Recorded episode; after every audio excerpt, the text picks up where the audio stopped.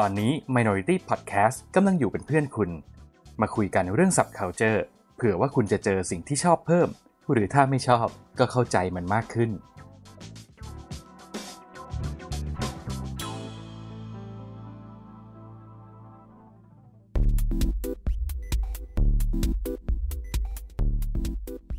รายการ โดนตัวไหนมา เอ๊ะทำเสียงไม่เคยเหมือนเดิมเลย ไหนมึงลองดิ โดนตัวไหนมา เอองั้นเดี๋ยวใช้อันนี้ สวัสดีครับ และตอนนี้คุณกำลังอยู่กับรายการโดนตัวไหนมา ไม่ใช่แค่หนังและซีรีส์ แต่เราจะขยี้ทุกอย่างที่คิดว่าโดน เย้สวัสดีคุณผู้ฟังทุกท่านครับรวมมือครับ ผมปรินครับผม ครับผมโอมครับ ครับผมชินครับอืมครับผม เป็นยังไงบ้างครับ วันนี้โอ้โหดูหน้าตาคุณชินเขาดูแบบง้างมาแต่ไกลเลยว่ะอืมดูแบบดูมีเรื่องอยากจะพูดอะ ดูอัดอั้นตันใจอืมเอออะก่อนที่เราจะเริ่มเรื่องราวต่าง ๆ อะไรของเราจากนี้ไปก็ขอใช้เวลาตรงนี้ในการแสดงความอาลัยต่อการจากไปของนักคอมชวนชื่นแล้วกันนะครับ ในฐานะที่เราทำงานสื่อ เราทำงานวงการบันเทิงมา เราก็เห็นมาตลอดแหละว่านักคอมเนี่ยเป็นนักแสดงคุณภาพ เป็นตลกที่เรียกว่าเป็นอัจฉริยะคนหนึ่ง แล้วก็สร้างผลงานดีๆ สร้างเสียงหัวเราะ สร้างรอยยิ้มทำให้พวกเราอารมณ์ดีกันมามากมายหลายต่อหลายครั้งเหลือเกิน แล้วก็เสียดายมากๆที่นะจากไปก่อนวัยอันควรอืมนะเสียใจแล้วก็ขอแสดงความเสียใจกับญาติมิตร ครอบครัว แล้วก็แฟนคลับของนักคอมทุกคนนะครับครับอืมอืมก็โอเค จริงๆต้องบอกต้องบอกว่าแกอัจฉริยะมากนะ อืมอืม ความอัจฉริยะของแกนี่ถ้าเกิดเราย้อนกลับไปดูหนัง ไม่ว่าจะเป็นหนังที่ยอดหรือหนังเรื่องไหนก็แล้วแต่ที่แกไปปรากฏตัวเนี่ย น้อยครั้งมากนะ ที่แกจะปรากฏตัวมาแล้วจะไม่เรียกจะไม่สามารถเรียกเสียงหัวเราะจากเราได้ อืมอืมแค่เห็นหน้าก็ขำแล้วอะใช่ทั้งทั้งๆที่เป็นคนที่อ่านหนังสือไม่ออก อืม อืม แต่ว่าสามารถแสดงและถ่ายทอดบทบาทที่ตัวเองได้รับเนี่ยออกมาได้ขนาดเนี้ย ผมว่าถ้าไม่เรียกว่าอัจฉริยะก็ไม่รู้จะเรียกว่าอะไรแล้วอืมอืมแล้วก็ต้องอืมบอกว่าทุกการแสดงของแกเราจำได้หมดเลยนะมอะไรก็ตามที่มันเป็นเป็นซีนที่แกออกมาในหนังแต่ละเรื่องเนี่ย ทั้งหนังที่ยอดเองหรือหนังเรื่องอื่นเองเนี่ย มันอยู่ในมีมที่เราเอามาคุยเล่นกันหรือว่ามุกต่างๆ เนี่ย มันก็เกิดขึ้นจากแกเยอะ เยอะแยะมากมายไปหมด ซึ่งอือืมต้องบอกว่าโอมเป็นคนหนึ่งที่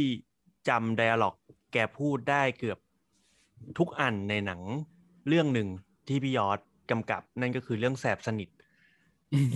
ทุกอันที่แกกดไปหลายรอบใช่ ทุกซีนที่แกออกมาเนี่ย ไม่ว่าเราจะดูกี่ครั้งก็ตามอะเราก็หัวเราะกับซีนนี้แล้วก็เราก็จำไดอะล็อกเขาได้ทุกคำซึ่งอืมช็อกมากหลังจากที่เราได้รู้ข่าวว่านาคอมแกเสีย เพราะว่าทุกวันเนี้ย เราเรามีช่องทางใหม่ในการติดตามแกก็คือรายการก็มาดีครับ ซึ่งอันเนี้ยก็อือหือก็ตลกเหมือนกัน แล้วพอรู้ว่าแบบพอแกเสียแล้วหลังจากเนี้ยถ้าเราดูก็มาดีครับ แล้วเราจะไม่ได้เห็นแกแล้วอะมันเศร้านะอืมอืมจริงๆจริง ๆ ต้องบอกว่าเป็นการสูญเสียยิ่งใหญ่ของของทีมนั้นเลยนะอืมที่อืมเสียก่อนหน้านี้เสียพี่โรเบิร์ตไปแล้วใช่อืมอ่าแล้วยังจะมาเสียนักคอมอีกอืมก็คือ หลังจากนี้เนี่ยคือรายการถามว่ายังคงรักษาความสนุกความเฮฮาได้แหละ แต่ผมเชื่อว่าแฟนๆรายการก็จะเอ่อจะเรียกว่ายังไงดีอะคิดจะถึง ไม่มีทางได้บรรยากาศเก่าอืๆมอีกแล้ว ก็ยังอืมจะยังคงคิดถึงนาคอมเหมือนที่เราคิดถึงพี่โรเบิร์ตอืมอืมอืมครับ ครับ ก็เสียใจครับผมเสียใจเสียใจที่เหตุการณ์ที่มันเกิดขึ้นเนี่ย มันมาจากเรื่องของโควิด -19 ด้วย อืมอืมอืมถ้าครับเรามีการจัดการที่ดีกว่านี้ ผมเชื่อว่านาคอมก็น่าจะไม่เสียชีวิตในเหตุการณ์ครั้งนี้นะครับ อืมอืมครับเฮ้ย คุณพูดอย่างนี้ เดี๋ยวก็ลดผ้าป่ามาลงอีก ผมยอมให้มาเลย เพราะว่าทุกคนรู้อยู่โโหกวักมือเรียกด้วย ทุกคนรู้อยู่แก่ใจถ้าเราพูดกันเรื่องนี้นะ ถ้าเราพูดกันเรื่องนี้นะอืมคือ คือผมไม่พร้อมเราก็ที่ต้จะองเปิดประเด็นอืมเรื่องนี้เลยจริง ๆ เราก็ต้องพูดให้ชัดว่ามันเป็นผลพวงมาจากการที่วัคซีนมาได้ไม่ทันเวลาและไม่ทั่วถึงพออืมอืม ถ้าเป็นอย่างนั้นน่ะ นาคอมก็อาจจะมีโอกาสได้ฉีดวัคซีนตั้งแต่ก่อนติดเชื้อไง อืม อืม ถ้าเกิดอืมได้ฉีดวัคซีนตั้งแต่ก่อนติดเชื้อ โอกาสที่อาการเขาจะซุดขนาดนี้มันก็น้อยไงอืมอืม อืม ตามหลักการเหตุผลมันเป็นแบบนั้น อืม อ้าวแล้ว dead dead ก็ไม่แอร์ไม่รู้จะพูดอ่าอะไรพออะอ่าคืพออพอผมม้วนให้แบบนี้เนี่ย ก็ dead air กันไปหมดเลยอะไรวะอย่าช็อตกันดื้อๆเด็เออที่คุณโอมพูดมาส่วนหนึ่งมันก็ถูก แต่มันอาจจะไม่ได้ถูกต้องร้อยเปอร์เซ็นต์ไงเอ้ยใช้คำว่าอืมถูกต้องไม่ได้สิ จะบอกว่ามันล่อแหลมอะคือ ถ้าเราพูดอย่างเงี้ย มันก็เท่ากับว่า แต่ถ้าถ้าเกิดเราเอาเราเอาทางพุทธเข้าข่มเนี่ย บอกว่า อะไรจะเกิดก็ต้องเกิดเนี่ย อย่างนี้ได้ได้ไหมเฮียคือแต่แต่ถ้ามันคือมีพี่ว่าการป้องกันก่อนจะเกิดมันก็ดีกว่านี้ไงประเด็นน่ะไม่คือถูกปะเราอะเคยบอกว่าวิพากษ์วิจารณ์ได้ไม่ได้มีปัญหาอะไรอืมแล้วพี่รู้สึกว่าอืจมริง ๆ รัฐอะควรจะฟังเสียงวิพากษ์วิจารณ์ด้วยซ้ำถูกนั่นคือสิ่งที่อืมถูกต้อง แต่ว่าอืมไอการวิพากษ์วิจารณ์อะมันก็ต้องแยกเรื่องไงอย่าไปเหมาอืมคือตอนเนี้ยบางทีปัญหาก็คือ เราวิพากษ์วิจารณ์แบบ แบบผสมหลาย ๆ เรื่อง แล้วก็เหมาเหมากันไป แล้วใส่อารมณ์เข้าไปตีบวกเพิ่มด้วยอะมันมันก็เลย มันก็เลยแย่ แล้วมันก็เลยไม่เคลียร์แล้วปัญหามันก็เลยไม่รับการแก้ไข เรารู้สึกว่าบางทีหลาย ๆ อย่างถ้าพูดแบบแยกเรื่องมันมีพลังกว่า อย่างกรณีนักคอมอย่างเงี้ยที่พยายามแจกแจงให้ฟังอะก็คือว่าบางทีมันก็มีอะปฏิเสธไม่ได้หรอกว่า มันก็มีบางคนที่พยายามจะโยงเรื่อง การสูญเสียนาคอมเนี่ยให้มันเป็นเรื่องการเมือง ไม่ว่าเขาจะใช้ประโยชน์จากเรื่องนี้ ซึ่งอันนี้น่าเกลียดมากนะ ก็ต้องบอกว่าน่าเกลียดมากถ้าใช้ประโยชน์จากเรื่องนี้นะ หรือบางทีเขาอาจจะแค่หยิบขึ้นมาเพื่อสร้างอารมณ์ร่วม ให้คนเกลียดรัฐบาลชุดนี้ เกลียดคนที่บริหารประเทศอยู่ตอนนี้มากขึ้นหรืออะไรก็แล้วแต่ ซึ่งเรารู้สึกว่า ไม่ว่าเจตนารมณ์ของคุณจะเป็นอย่างไรคือการใช้การสูญเสียของใครบางคนขึ้นมาเป็นเหตุผลน่ะมัน มันดูไม่ให้เกียรติคนที่จากไปและและครอบครัวของเขาเท่าไหร่นักอืมเราอยากให้ถ้าจะวิพากษ์วิจารณ์เราอยากให้แยกเรื่อง เราถึงบอกไงว่ามันมันเป็นผลสืบเนื่องกันมาก็จริง แต่มันมันเป็นผลสืบเนื่องกันมาในมิตินี้นะ ว่าอืมถ้าได้วัคซีนมาเร็วกว่านี้เสียก่อนที่นาคอมจะติดเชื้ออาการอืมของเขาอาจจะไม่หนักขนาดนี้ เราว่าอืมเราว่าเหตุผลมันคือเท่านี้ อือืมมถ้าจะเชื่อมโยงประเด็นเราเชื่อมโยงเท่านี้เอ่อ ทีนี้ถ้าเกิดจะบอกว่านาคอมตายเพราะรัฐมันห่วยหรืออะไรอย่างเงี้ยเรารู้สึกว่าเฮ้ยบางทีมันก็ก็กว้างไปนิดนึง มันก็กว้างไปนิดนึงอืมแล้วมันมันบิ้วไปหน่อยนึง อืม แล้วมันก็ดูไม่ค่อยแฟร์อือืมมคือมเอาจริง ๆ เราก็จะบอกว่ามันมีมันมีตั้งหลายคนที่ก็ติดเชื้อ แต่เขาก็หายหรือบางคนที่ติดเชื้อแต่อาการไม่หนัก เรื่องแบบเนี้ยเราไม่ได้จะบอกว่านาคอมซวยนะ แต่เรากำลังจะบอกว่าไอไอ้อาการเหล่านี้มันเป็นเรื่องของ ปัจเจกของแต่ละคนจริงๆไงว่าร่างกายเขาจะจะรับไอเชื้อนี้ได้แค่ไหนเนี่ยแล้วเราก็เชื่อว่ามันรัฐน่ะเขาไม่ได้อยากจะให้มีใครติดเชื้อแล้วตายหรอกนึกออกไหมเออ ก็ก็ต้องบอกว่าเนี่ยขอบเขตของของการวิพากษ์วิจารณ์เราว่ามันอยู่ประมาณนี้แหละ มันอยู่ประมาณนี้ อืมจริงๆอย่างถ้าถ้าตัวผมเองอะที่ถ้าเกิดผมจะรู้สึก ถึงกรณีนักคอมนะคือ ผมไม่ได้มองว่าการที่นักคอมสูญสูญเสียนักคอมไปแล้วอ่าถ้าพูดกันอย่างตรงไปตรงมาเลยคือสำหรับผมผมไม่ได้รู้สึกว่าการสูญเสียชีวิตเนี้ยมันจะมีค่ามากกว่าชีวิตอื่น ๆ ที่มันเสียสะสมมาเรื่อยๆตั้งแต่โควิด อืม อืม ถ้าเกิดจะโทษใช่ความล้มเหลวเนี่ยชีวิตอื่น ๆ มันก็ทงควรควรถูกนับเข้ามาอยู่ในในการสูญเสียพวกนี้ด้วย แต่สิ่งที่ผมรู้สึกว่า รัฐบาลน่าจะทำได้ดีกว่านี้ก็คืออ่าถ้าเกิดสืบย้อนกลับไปเนี่ยการสูญเสียน้าค่อมครั้งเนี้ยมันน่าจะมาจากคลัสเตอร์ครั้งล่าสุดก็คือคลัสเตอร์ทองหล่ออืมอืมครับซึ่งผมก็ยังไม่เห็นใครจะจับใครที่มันจะสามารถมารับผิดชอบเรื่องนี้ได้ อืม อือืมมทั้งทั้งที่ คือผม ผมเชื่อว่ารู้กันอยู่แล้วแหละ ว่าใครคือต้นตอแต่ เนี่ยด้วยระบบ อุปถัมภ์แปลกๆบ้านเราเนี่ยมันทำให้อืมเรื่องบางเรื่องมันมันเหมือนมันอยู่ ผมใช้คาว่าเหนือกฎหมายเลยจะจะน่าเกลียดไปไหมฟังดูว่าเอ่อผมอ่าดิสเครดิตเกินไปหรือเปล่า แต่ผมกล้ามีใครเถียงผมไหมล่ะว่า ในชีวิตที่ผ่านมาที่ทุกคนใช้ชีวิตเนี่ย ในประเทศเราเนี่ย ถ้าไม่เป็นอีลีทมันจะใช้ชีวิตได้ลำบากกว่าชาวบ้านเขา อ่า มีใครสักคนไหมที่ ในชีวิตนี้ไม่เคยแบบว่า แม่ป่วย แล้วพยายามหาเส้นสายที่ทำงานเกี่ยวกับบุคลากรทางการแพทย์เพื่อให้แม่ของตัวเองเนี่ยได้เข้ารับการรักษาที่มันเร็วกว่าคนอื่นเขา ถ้าเกิดที่บ้านมีปัญหาเนี่ยเคยถ้าใครมีเส้นสายที่บ้านเป็นตำรวจหรือทหารเนี่ย เคยมีใครไหมที่ไม่ได้วิ่งเข้าหาคนพวกนั้นเพื่อให้ ปัญหาที่มีอยู่มันถูกได้รับการขี้คายได้อย่างรวดเร็วกว่าชาวบ้านเขา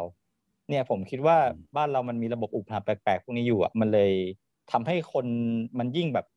เกี้ยวกาดโกรธเกี้ยวกับการสูญเสียของนักคอมมากขึ้นนะครับ อืม ผมรู้สึกแบบนั้น อืม ซึ่งปฏิเสธไม่ได้หรอกมันเป็นอย่างนั้นจริงๆก็อย่างที่เราพูดมาตลอดแหละว่าตัวร้ายตัวสำคัญของสังคมบ้านเราก็คือระบบอุปถัมภ์นี่แหละ อืมอืม มันจะดีมากเลย ถ้าคนที่มีโอกาสที่จะทำอะไรแบบนี้แล้วไม่ทำอะอืมอืมขอมากไปหรือเปล่านะ ก็ไม่หรอกมั้ง เราเชื่อว่า เราเชื่อว่าถ้าเกิดมีสำนึกรับผิดชอบกับสังคมมากๆหน่อยอะมันก็ เออต่อให้คุณมีโอกาสคุณก็อาจจะเลือกที่จะไม่ทำก็ได้นะ เพราะว่าคุณก็รู้ตัวแหละว่าคุณกำลังเบียดบังโอกาสอะไรบางอย่างของคนอื่นอยู่ อืม พูดถึอืงมเรื่องนี้ ผมจะพาเข้า ปรปรากฏการณ์ได้ไหมเรียกว่าปรากฏการณ์ช่วงสองสามวันที่ผ่านมานี้ เนี่ย คุณโอมงอนแล้วเนี่ยเขาอะพยายามจะไล่ให้เราแยกไปทำรายการการเมืองแยกออกไปเลยเนี่ยเขาไม่อยากมาอยู่ร่วมสภากาแฟแบบนี้โอ้โหดูสีหน้าไม่รับแขกเลยสามวันคนครึ่งล้านคนมารวมอืมตัวกันโดยไม่ได้นัดหมาย อืมอืม อ่าเป็นปรากฏการณ์ที่เกิดขึ้นใน Facebook นะครับ ถ้าเกิดคุณผู้ฟัง คุณผู้ฟังก็น่าจะได้ข่าวมาบ้างแล้วแหละ ก็คือ การเกิดขึ้นของกรุ๊ปเราย้ายประเทศกันเถอะ อืม อ่า ผมไม่แน่ใจว่าคุณโอมกับเพียได้มีโอกาสได้ลองเข้าไปส่อง ในกลุ่มนี้บ้างบ้างหรือเปล่า ผมกดเข้าไปแล้วอะไม่มันยังไม่กดรับ add ผมอะอ๋อเอ่อความอยากคุณยังไม่แรงกล้าพอไงของผมเนี่ย ผมยังไม่ได้เข้าไปเลยอืม แต่ว่าผมผมเห็นทางโฉบโฉบๆแวบๆทางทวิตเตอร์ผมไปดูแท็กในทวิตเตอร์อืมผมอืมโชคดี ผมกดเข้าไปในกลุ่มตอนที่มันยังหลักหมื่นคนอยู่เขาแอดมินเขาเลยแอปพูฟไว ตอนนี้แอดมินแจ้งว่ามีคำขอเข้ากลุ่มเนี่ยประมาณห้าหมื่นหกหมื่นคนที่ยังค้างอยู่เขาเลยแอปพูฟไม่ทัน อืม อืมไอ้แล้วผมอันเนี้ยครับ อันเนี้ยเราไม่ได้ถือว่าเราคุยเรื่องการเมืองนะ อันนี้เราถือว่าเรากำลังรีวิวสื่อเลย เพราะว่ากลุ่ม Facebook นี่ถือเป็นสื่ออย่างหนึ่ง อ่าอ่าอ่าอ่าถูกไหมผนี่กำลังมารีวิวใช่กลุ่มนี้ใช่อยู่ ใช่ใช่ใช่ใช่ผมรู้รู้สึกว่าเป็นมันเป็นการเคลื่อนไหวที่น่าสนใจมากนะ จะบอกว่ายังไงดีล่ะครับ กลุ่มเนี้ยเอาจริง ๆ แล้วเนี่ยถ้าคือถ้าเกิดเราได้เข้าไปอยู่ในกลุ่มเนี่ย มันน้อยมากนะครับ ที่มันจะวิพากษ์วิจารณ์การทำงานของรัฐอืมผมบอกเลย คือทุกคนเหมือนมองข้ามไปแล้วอะ ก้าวข้ามอืมคำก้าวข้ามความการบริหารที่ล้มเหลวของรัฐไปแล้ว อืม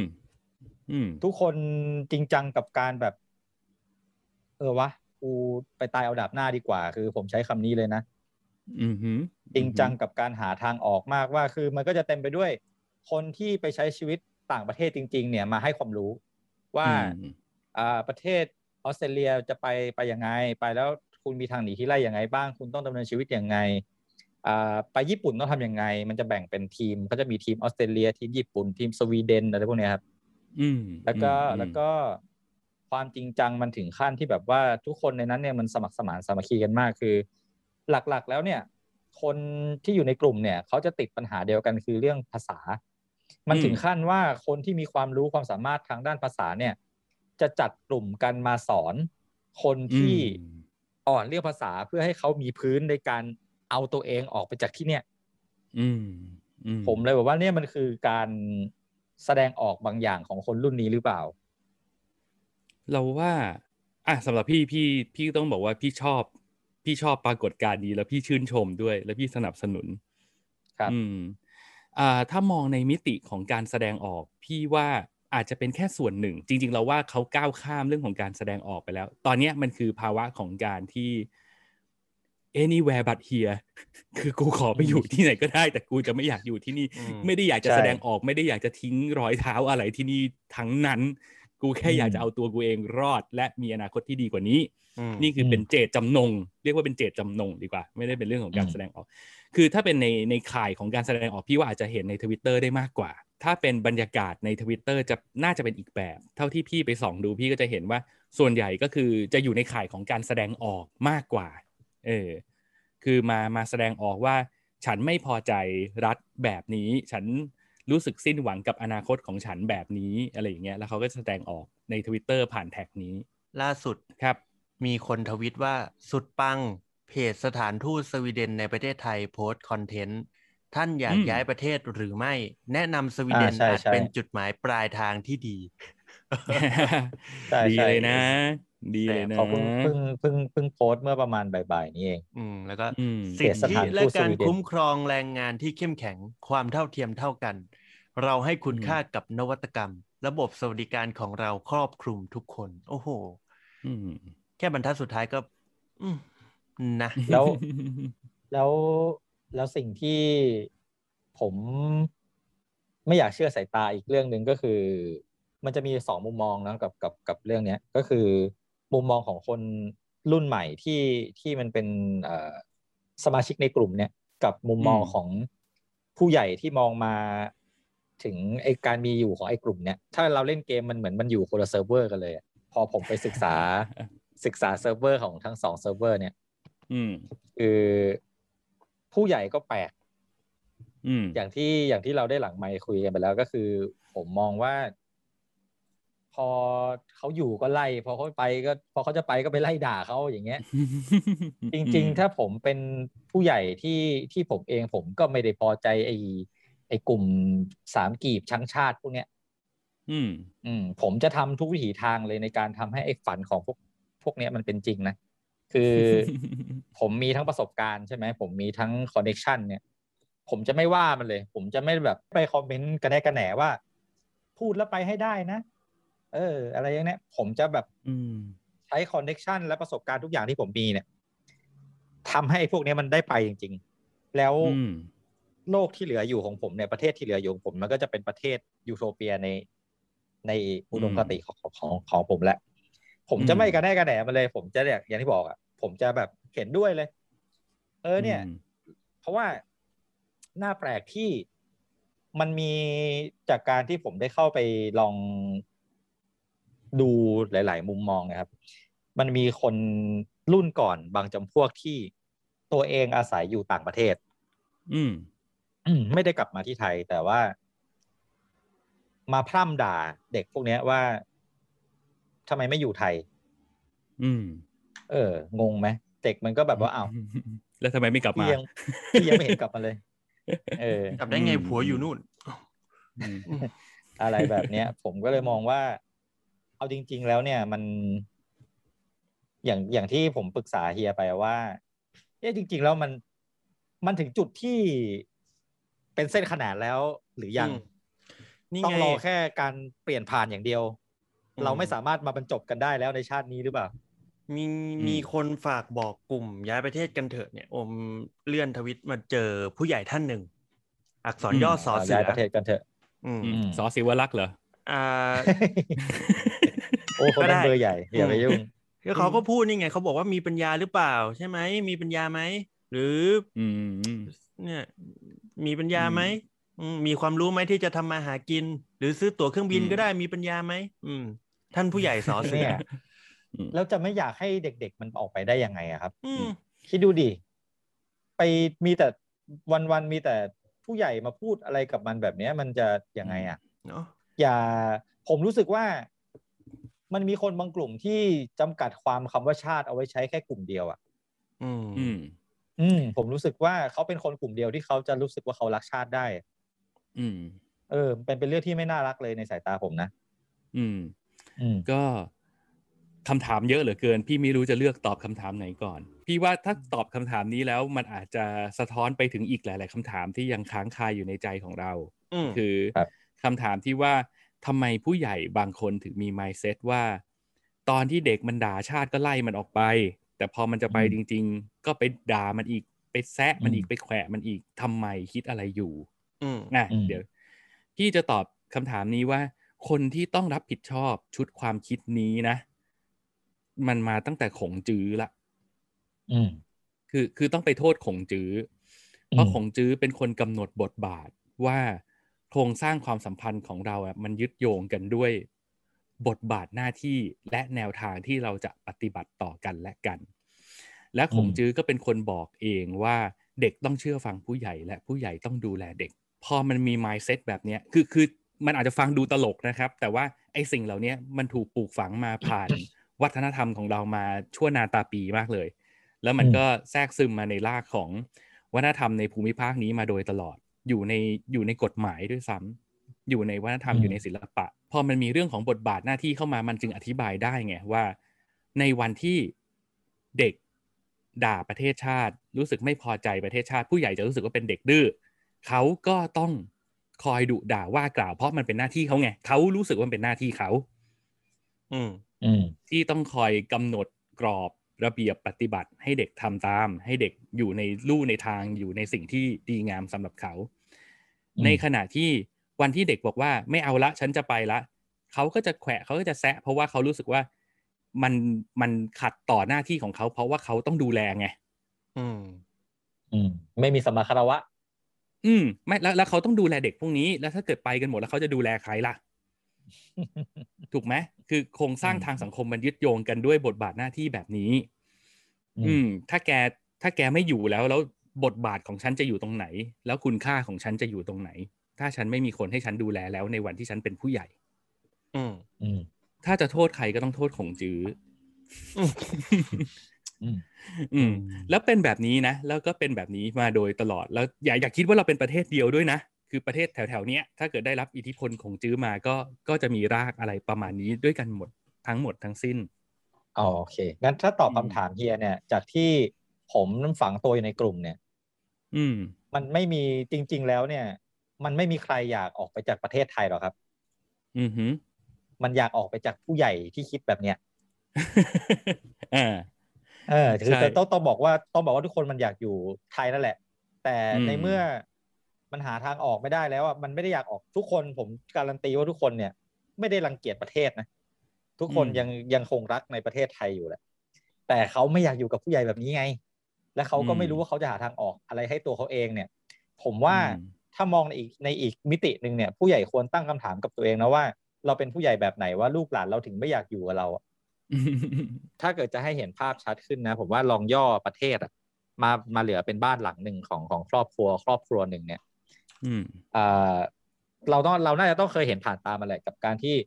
เอ่อเป็นผู้หลักผู้ใหญ่ของบ้านที่อยู่บ้านตัวคนเดียว ลูกหลานต่างออกไปทำมาหากินบางบ้านอาจจะ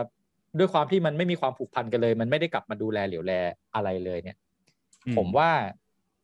ถ้าเกิด มองแบบเนี้ย มันต้องถามคำถามกับกับใครผู้ใหญ่ควรถามตัวเอง ผู้ใหญ่ควรถามตัวเองไหมว่า ฉันไปทำอะไรวะทำไมลูกหลานมันถึงไม่มาเหลียวแลฉันเลย อืมผู้ใหญ่ต้องไปตั้งคำถามเด็กว่า มึงเป็นอะไรทำไม มึงอากตันยูแบบนี้ อืม อืม ผมผมว่าพอพอเราลดขนาดมันอะมันจะเห็นภาพได้นะ แล้วแล้วลองคิดภาพว่า โอเค ถ้าเกิด ไอ้กลุ่มเนี้ยตอนเนี้ยมันมีคนอยู่ประมาณห้าแสนหกแล้วที่ผมดูมาล่าสุดก็คือเกือบหกแสนแล้วลองคิดดูอืมว่า คือมันมันไม่มันไม่มีทางเป็นจริงหรอก ผมว่านะ ที่ที่หกแสนคนที่อยู่ในกลุ่มเนี้ยมันจะได้สามารถทำตามปฏิฐานของตัวเองได้ แต่ลองอืมจินตนาการภาพว่ามันเป็นมันเป็นไปได้จริง ๆนะอืมเท่ากับว่ามันจะมีผู้ใหญ่หกแสนคนที่จะไม่ได้ใช้เวลาอยู่กับลูกหลานตัวเองอีกแล้วนะในชีวิตนี้ ผมว่ามันเป็นเรื่องอะไรที่ มันอาจจะดูตลกปกฮาในสายตาผู้ใหญ่บางคนนะแต่ผมว่ามันเป็นมันเป็นการแสดงออกการสะท้อนอะไรออกมาบางอย่างที่ผมว่าน่าจะกระตุ้นเตือนให้ให้กลับมามองอะไรบางอย่างได้แล้วนะอืม ว่าเราขาดการสื่อสารกันเราขาดการทำความเข้าใจกันจนถึงขนาดที่ว่าเราไม่อยากอยู่อยู่ร่วมบ้านเดียวกันแล้วหรือเปล่าอะไรแบบเนี้ย อืม อืม ครับ ก็คือนั่นแหละคือจะบอกว่า ต่อให้ย่อขนาด สังคมนี้มาเหลือแค่บ้านบ้านเดียว ครอบครัวครอบครัวเดียวอะมันก็ยังมีเหตุปัจจัยที่ทำให้คิดต่างกันได้อยู่ดี เพราะว่าคนหนึ่งดูทีวี แต่อีกคนหนึ่งดูมือถือ อืม อืม มันมันรับสื่อต่างกัน ประสบการณ์ต่างกัน มุมมองที่มีต่อโลกนี้ต่างกัน จริง ๆ ก็อยากจะพูดเรื่องนี้ แต่ปัญหาก็คือ เนี่ยคือสิ่งที่พี่เผชิญมาตลอดคือ พี่เป็นคนพยายามที่จะเข้าใจทั้งคนแก่และคนรุ่นใหม่ และปัญหาอืมก็คือพี่กลายเป็นตัวร้ายของทั้งสองฝ่าย อืมอ่า อ่า เข้าใจเข้าใจเข้าใจอะเด็กเด็กเด็กเด็กๆก็จะมองว่าอีตาลุงอ้วนนี่มึงสลิมอะไรอย่างเงี้ยในขณะที่อ่าผู้ใหญ่อ่าก็จะมองว่าไอ้มึงนี่มันสามกีบอะไรเงี้ยเออใช่ใช่ใช่ใช่ใช่อะโอเค ตกลงกูเป็นอะไรวะสกีบเออเออเป็นสกีบกูอืมเออ กูเป็นกูเป็นเชงซิมอีก็ได้ เป็นเชงซิมอีที่ใส่หลาย ๆ อย่างลงมา ใส่ใส่สลิมด้วย แล้วก็เออ มีอยากอยากใส่อะไรก็ใส่ลงมา ก็ได้เป็นเชงซิมอีแล้วกัน คือก็ต้องบอกว่ามันมันคิดไม่เหมือนกันนะครับ ปัญหาเลยนะ มันคือมันคิดไม่เหมือนกัน เพราะว่ามันโตมาคนละอย่าง มันโตกันมาผ่านช่วงเวลาที่สังคมมันมีการเปลี่ยนแปลงอย่างรวดเร็วอืมอืมมันโตกันมาในช่วงเวลาที่มีคนหนึ่งโตมาเป็น พระนครมีรถรางอะ่ะ แต่อีกคนหนึ่งโตมาคือมีรถไฟฟ้า เออ คนหนึ่งโตมากับโทรเลขอะ่ะ อีกคนหนึ่งก็โตมากับสมาร์ทโฟนแล้วอะ่ะ มันเปลี่ยนเร็วเหลือเกินนะอืมอืมต้องบอกว่ามันเปลี่ยนเร็วเหลือเกิน แล้วถามว่ามันมีใครผิดไหม จริง ๆ มันมีคนผิดนะ แต่แต่ถ้าจะให้แฟร์ก็ต้องบอกว่ามันผิดด้วยกันทั้งสองฝ่ายแหละ อืมอืมแนวทางแก้ไขคืออะไรก็ จริง ๆ มันง่ายมากเลยก็คือ ก็คือแค่ต้องหันหน้าเข้ามาคุยกัน แต่ว่าก็อย่างที่เรารู้กันว่ามันพูดอืมง่ายแต่มันทำยากมาก มันใช่ต้องครับใช้ มันต้องใช้คุณธรรมสูงมาก มันต้องใช้ความอดทนสูงมาก มันต้องใช้วุฒิภาวะที่สูงมากๆอืมและอืมการที่จะคุยกันได้ให้รู้เรื่องแบบนั้นคือ คุณต้องถอดออกมาก่อน คุณต้องถอดออกมาก่อนว่าคุณอยู่การเมืองฝ่ายไหน คุณต้องถอดออกมาก่อนอืมว่าการเลือกตั้งครั้งที่แล้ว คุณเลือกพรรคไหน เออ ถอดออกมาก่อน เหลือแค่ความเป็นมนุษย์จริงๆอะว่าฉันเชื่ออะไร ฉันจะทำอะไร ความฝันของฉันคืออะไร ฉันอยากเห็นประเทศนี้เป็นแบบไหน เอาแค่นี้ก่อน แล้วนั่งคุยกันด้วยสี่ห้าคำถามเบื้องต้นแค่นี้ก่อน เออ เอาให้เอาให้มันคำถามแบบโดนโดนๆอะแล้วน้อยๆ แล้วคุยกันแค่นั้นก่อนคุยกันทีละเรื่อง คุยกันทีละเรื่องแบบอย่าเหมา อย่าเพิ่งเหมา อืมเราเราจะบอกว่า บางประเด็นบางคำถามในเรื่องการเมืองอะไรแบบนี้ที่ที่หลาย ๆ คนจะรู้สึกว่าพูดไม่ได้พูดแล้วโดนอุ้ม พูดแล้วปลิวพูดแล้วตำรวจจับอะไร พี่อยากจะพูดเสมอว่าจริง ๆ แล้วมันพูดได้ ถ้าเราแยกเรื่องพูดแล้วพูดให้ชัด พูดให้ตรงประเด็น จริง ๆ แล้วเนี่ย มันมันพูดได้เว้ยอืม อย่าไปเหมาไงปัญหาคือบางทีพอพอเหมาปุ๊บแล้วมันปัญหามันจะตามมาเยอะ แล้วมันกลายเป็น ความคลุมเครือที่จะกลับมาทำร้ายผู้พูดในที่สุดอืมอืมแนะนำว่าอย่างนี้ฮะ ถ้าเกิดคุยกันในครอบครัวก็คือ ให้เหลือแค่คำถามเบื้องต้น เท่านั้นเอง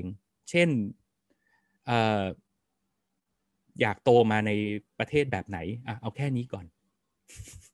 อยากให้ประเทศนี้เป็นแบบไหนในอีกยี่สิบปีข้างหน้า เอาแค่คำถามนี้ก่อน แล้วคุยกันให้รู้เรื่อง แล้วเดี๋ยวไอ้คำถามอื่น ๆ มันจะรู้เรื่องเอง อืมอืม ผมว่ามันมันเหมือนการที่เสรีนิยมทะเลาะกับอนุรักษ์นิยม ใช่ฮะ ผมมีมีเพื่อนคนหนึ่งที่เป็นหัวแบบอนุอนุรักษ์นิยมสุดโต่งอืมครับผมไปนั่งคุยกับเขาเนี่ย ผมก็ได้คำตอบว่า จริง ๆ คนที่เป็นอนุอนุรักษ์นิยมสุดโต่งเนี่ย ลึกๆข้างในผมว่าเขาเขาค่อนข้างเปราะบางและอ่อนแอนะอืมมันเหมือนกับกับการที่เขากลัวว่า สิ่งสิ่งหนึ่งที่เขายึดถือมาชั่วชีวิตเนี่ย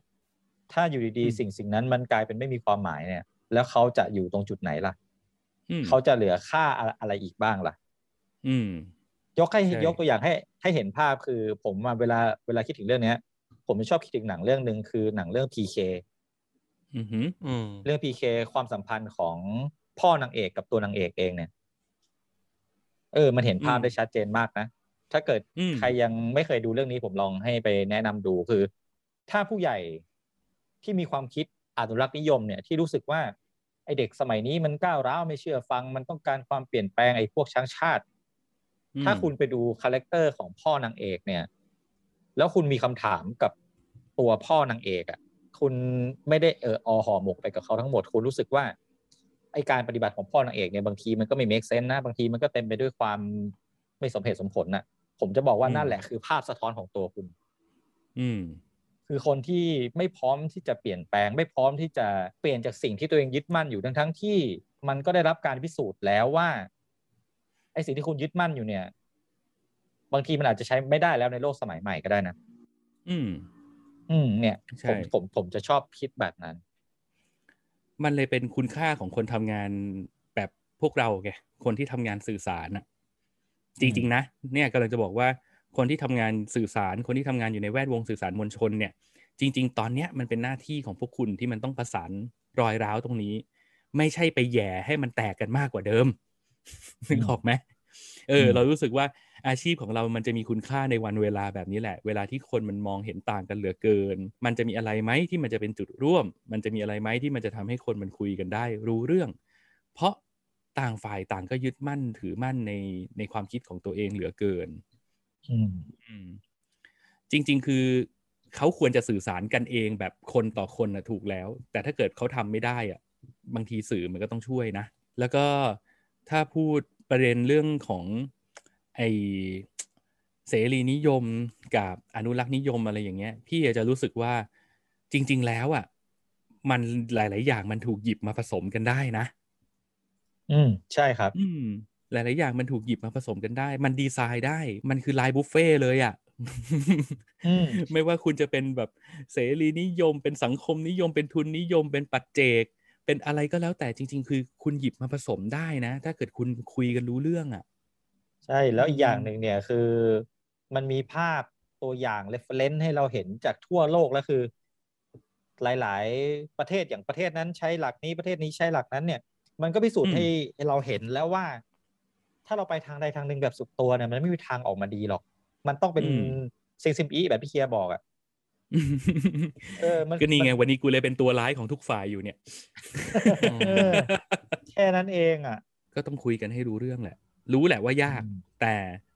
มันมันจึงมันต้องยากไง มันจึงมีคุณค่า ก็ต้องใช้ความพยายามกับมันหน่อย อ่าแล้วมันก็มีมันยังมีประเด็นเรื่องของการย้ายประเทศอีกใช่ไหมที่ที่พี่บอกว่าพี่ชอบมากและพี่สนับสนุนมากเนี่ยอันนี้ยังไม่ได้ขยายความเลยเอออยากจะขยายความเพิ่มนิดนึงว่าทำไมถึงชอบ เพราะพี่ก็อย่างที่เขียนไปในสเตตัสเนอะที่ชินกับโอมก็เห็นว่า คือพี่รู้สึกว่าถ้าเกิดเด็กๆเขามีความคิดว่าเขาอยากจะย้ายไปอยู่ประเทศอื่นน่ะแสดงว่าเขาต้องทำการบ้านเพิ่มกันอีกเยอะมากเลยนะทั้งเรื่องของพัฒนาทักษะความรู้เรื่องภาษาเรื่องฝีมือวิชาชีพความคิดสร้างสรรค์อะไรก็แล้วแต่ นอกจากนั้นยังต้องทำการบ้านเรื่องสังคมวัฒนธรรมกฎหมายอะไรต่างๆ ของประเทศนั้นๆ ที่เขาสนใจ ซึ่งพี่รู้สึกว่าถ้าทำได้แบบนี้จริง ๆ ไม่ว่าจะยังไงก็แล้วแต่ไม่ว่าคุณจะทำสำเร็จหรือไม่สำเร็จก็แล้วแต่มันดีกับทั้งตัวเขาเอง แล้วก็ดีทั้งกับประเทศไทยด้วยอืมอืมเรื่องนี้นี่คือเหตุผลที่พี่สนับสนุนพี่รู้สึกว่า เฮ้ยถ้าทำได้จริง ๆ พี่เชียร์มากเลย แล้วก็ควรจะทำยกตัวอย่างง่าย ๆ เอาแบบ ตอนนี้จำนวนในเพจเท่าไหร่นะหกแสนหกในแสกลุ่นมกว่าหกแสอ่านในกลุ่มว่าหกแสนกว่า ตีไปเลยล้านหนึ่ง สมมุติว่าในกลุ่มนี้มีล้านหนึ่ง คนหนึ่งล้านคนพยายามทำแบบเนี้ย แล้วช่วยกันแล้วผลักดันกันสนับสนุนกัน ถ้าเกิดทำสำเร็จอะใจดีสุดๆ เอาสักห้าแสนคนที่สำเร็จ อืม เหลืออีกห้าแสนคนที่ไม่ได้ไปไม่ต้องเสียใจนะ คุณจะเป็นประชากรคุณภาพ และคุณจะมาเปลี่ยนแปลงประเทศนี้ต่อไปในอนาคตนะ ถ้าทำได้นะ พี่รู้สึกว่ามันเจ๋งนะ อืมอืมโอเคอืมเห็นด้วยครับ เรื่องนี้อย่างอย่างที่ผมบอกอะจากที่ผมไปอยู่ในกลุ่มมา เอาจริง ๆ แล้วอืมมันเหมือนอารมณ์แบบ คือ ถ้าสถานการณ์บ้านเรามันดีขึ้นอะมันไม่มีใครอยากไปจริงๆหรอกครับ มันแค่อารมณ์เหมือนกับแบบ เด็กจะหนีออกจากบ้านอะอือืมมไม่แต่พ่อแม่ไม่ฟังกูอะเออแต่อันเนี้ยอยากรู้ว่าในเพจอะ มันคือเป็นการแบบขำๆหรือจริงจังในการบทสนทนาในอันใช่นั้นไหมอืมจริงจังเลย จริงจังเลยอ๋อคือมันมันเป็นมันเป็นการแชร์ประสบการณ์ ใช้คำว่าเป็นการแชร์ประสบการณ์จากจากคนที่มีประสบการณ์จริง ๆ เนี่ยมาแชร์ให้เพื่อนๆในกลุ่มฟังอืมว่าประเทศเนี้ยไปแล้วอ่า ด้านดีคืออะไรด้านไม่ดีคืออะไรอืมนิวซีแลนด์ไปแล้วดียังไง ต้องเตรียมตัวยังไงอืมภูมิอากาศเป็นยังไง สภาพสังคมเป็นยังไง คือมันอืมมันเป็นเหมือนกลุ่มรีวิวมากกว่า อืมอือืมมโอ้ที่จะนี่แบมันบว่าช่วยชี้ช่วยชี้ทางอะว่าอืมอืมประเทศกลุ่มประเทศเนี้ยต้องการสายอาชีพแบบไหน การจะไปคุณต้องเตรียมตัวอะไร เตรียมความพร้อมอะไรอะไรแบบเนี้ย คือมันจริงจังเลยเว้ยอืม อืม ซึ่งถ้าทุกคนทำได้แบบนี้พี่จะสรรเสริญเลยไง พี่สนับสนุนมาก จริงๆ คือเราอยากอืมผลักดันเรื่องแบบนี้มากเลยคือแบบ เรามาถีบตัวเองให้มันดีกว่านี้กันไหมอะแก่นแกนจริงๆมันคือเรื่องนั้นน่ะ อืม อืม ถ้าเราทุกคนถีบตัวเองให้มันดีกว่านี้ได้นะ ต่อให้ประเทศอื่นไม่เอาแล้ว คุณยังต้องอยู่ประเทศนี้อยู่เนี่ย คุณก็จะเป็นส่วนหนึ่งที่ทำให้ประเทศนี้มันดีเว้ยอืมอืม มันมีแต่ดีกับดีทั้งนั้นแหละอืมจริงอืมๆจริง ๆ ผมว่าถ้าเกิดมองให้มันน่ารักนิดนึงคือมันเหมือนความสัมพันธ์ในครอบครัวมันคลอนแคลนอะ มันยังไม่ถึงขั้นว่าตัดขาดพ่อแม่ลูกอะ แค่ลูกงอนพ่อ พ่องอนลูก ไม่เข้าใจกัน ไอ้ลูกก็บอกขู่แง้วแง้วว่าจะออกจากบ้านเดี๋ยวจะหนีออกจากบ้านเลย ไอ้พ่อก็บอกมึงเก่งจริงมึงไปสิอืมอืมเออเนี่ยมันคือมันคือการรอแค่มีสถานการณ์อะไรบางอย่างที่มันจะกลับมาเป็นกาวใจให้ ให้อืมพ่อกับลูกมันมันได้เข้าใจกันตรงกลางอืมผมว่าอืมมันถึงวันนั้นเนี่ยมันก็จะดีขึ้นแค่นั้นแหละครับ อืมอืม คือถ้ามันอืมเป็นเรื่องงอนกันเนี่ยพี่ no comment เลย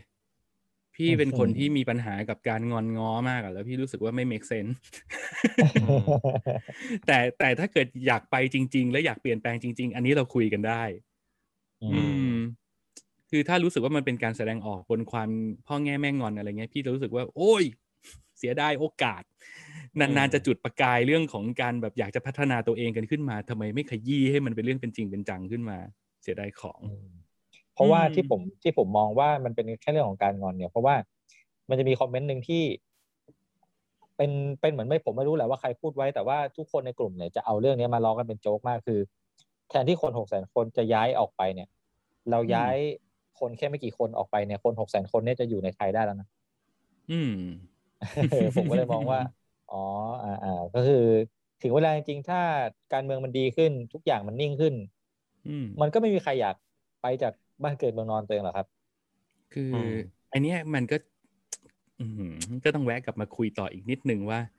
มันเป็นวิธีการสรุปรวมแบบเมาเมาๆอีกแล้วไงอืมเออ เราก็จะรู้สึกว่าต่อให้เอาคนไม่กี่คนออกไปเนี่ยอะต่อให้เอาสองร้อยห้าสิบคนออกไปเนี่ยอืมอืมบวกกับอีกไม่กี่คนที่คุณไม่ชอบหน้าเนี่ย ออกไปเนี่ย ประเทศนี้มันก็ไม่ดีขึ้นหรอกครับ อืมอืม ปัญหามันไม่ได้อยู่ตรงนั้น โอเค เรากำลังไอ้เรื่องนี้คือก็เคยพูดไปแล้ว แล้วก็อยากจะเน้นย้ำกันอีกว่า ปัญหาจริง ๆของประเทศไทยหนึ่งเลยนะ ระบบอุปถัมภ์สองระบบราชการ เอาอืมสองเรื่องนี้ ถ้าสองเรื่องนี้ ดีขึ้นได้ได้รับการปฏิรูป ได้รับการแก้ไขได้เมื่อไหร่ ปัญหา อีก 80%ที่คุณไม่ชอบกันอยู่ มันจะได้รับการคลี่คลายอืมอืมเขาเรียกปัญหาเชิงโครงสร้าง ซึ่งอืมแน่นอนเลยว่ามีสิบยี่สิบปีแน่นอนอืมอืม ซึ่งถึงบอกไงว่าถ้าเกิดน้องๆห้าแสนคนที่ไม่ได้ย้ายออกจากประเทศนี้ไปแล้ว แล้วกลับมาแล้วยังอยู่ในประเทศเนี้ยแล้วถ้าเกิดคุณยังรักษาความเป็นคนคุณภาพของคุณได้ โอ้โห คุณจะช่วยได้เยอะ เราอยากมีพนักงานออฟฟิศแบบคนญี่ปุ่นน่ะเราอยากมีอ่า ข้าราชการแบบเยอรมันน่ะอืมอืมอืม เราอยากมีคนทำงานฝีมือแบบสวีเดนอะไรอย่างเงี้ยนึกออกปะอืมเออ ถ้าน้องๆเป็นเบอร์นั้นได้น้องช่วยประเทศนี้ได้จริงๆอืม แล้วน้องแล้วน้องไม่ต้องย้ายประเทศ น้องน้องจะเป็นคนเปลี่ยนประเทศ น้องจะเป็นคนอืมเปลี่ยนประเทศไทยให้เป็นประเทศไทยที่ดีกว่าเดิม น้องจะเรียกว่าเป็นนีโอไทยก็ได้พี่ก็ไม่ว่า เออเออ แต่เราอยากเห็นประเทศนี้มันดีขึ้นกว่าเดิมไงไม่ว่าจะด้วยซึ่งอะไม่ไม่ไม่ไม่ใช้คำว่าไม่เลือกวิธีแล้วกันเอาเป็นว่า ถ้ามันเป็นวิธีการแบบนี้มันจะสง่างาม อืม นั่นแหละอืมบ่นเท่านี้ วันนี้บ่นเท่านี้มามีใครไปโดนอะไรกันมาบ้างครับ นี่ ตัดเข้าเรื่องชึบฉับโอ้เปลี่ยนอารมณ์ไม่ทันผมโดนมาหนึ่งครับหนึ่งหนังครับผม ในอืม Netflix เป็นหนังที่ดูง่าย แล้วก็ เหมาะกับสถานการณ์ที่ค่อนข้างจะดูเดือดแบบนี้อ่าได้นี่ไหมไงโยงไหมเข้าเองอีกแล้วแล้วก็มางอนคนอื่นเนี่ยไม่ใช่ทับไลน์กับกูแน่ๆหมายถึงว่าไม่ได้ฟังหมายถึงว่าไม่ได้ตัวคอนเทนต์ไม่ได้เกี่ยวข้องกับ สิ่งที่เราพูดมาไม่ได้เกี่ยวข้องกับการเมืองไม่ได้เกี่ยวข้องกับอะไร แต่มันอืมเป็นอะไรแต่ที่ทำมามันครอบครัวไม่เชิงครอบครัว ก็เป็นอ่าโอหนังรอดแบบไปความสนุกบันเทิงในอีกรูปแบบหนึ่งที่อ่า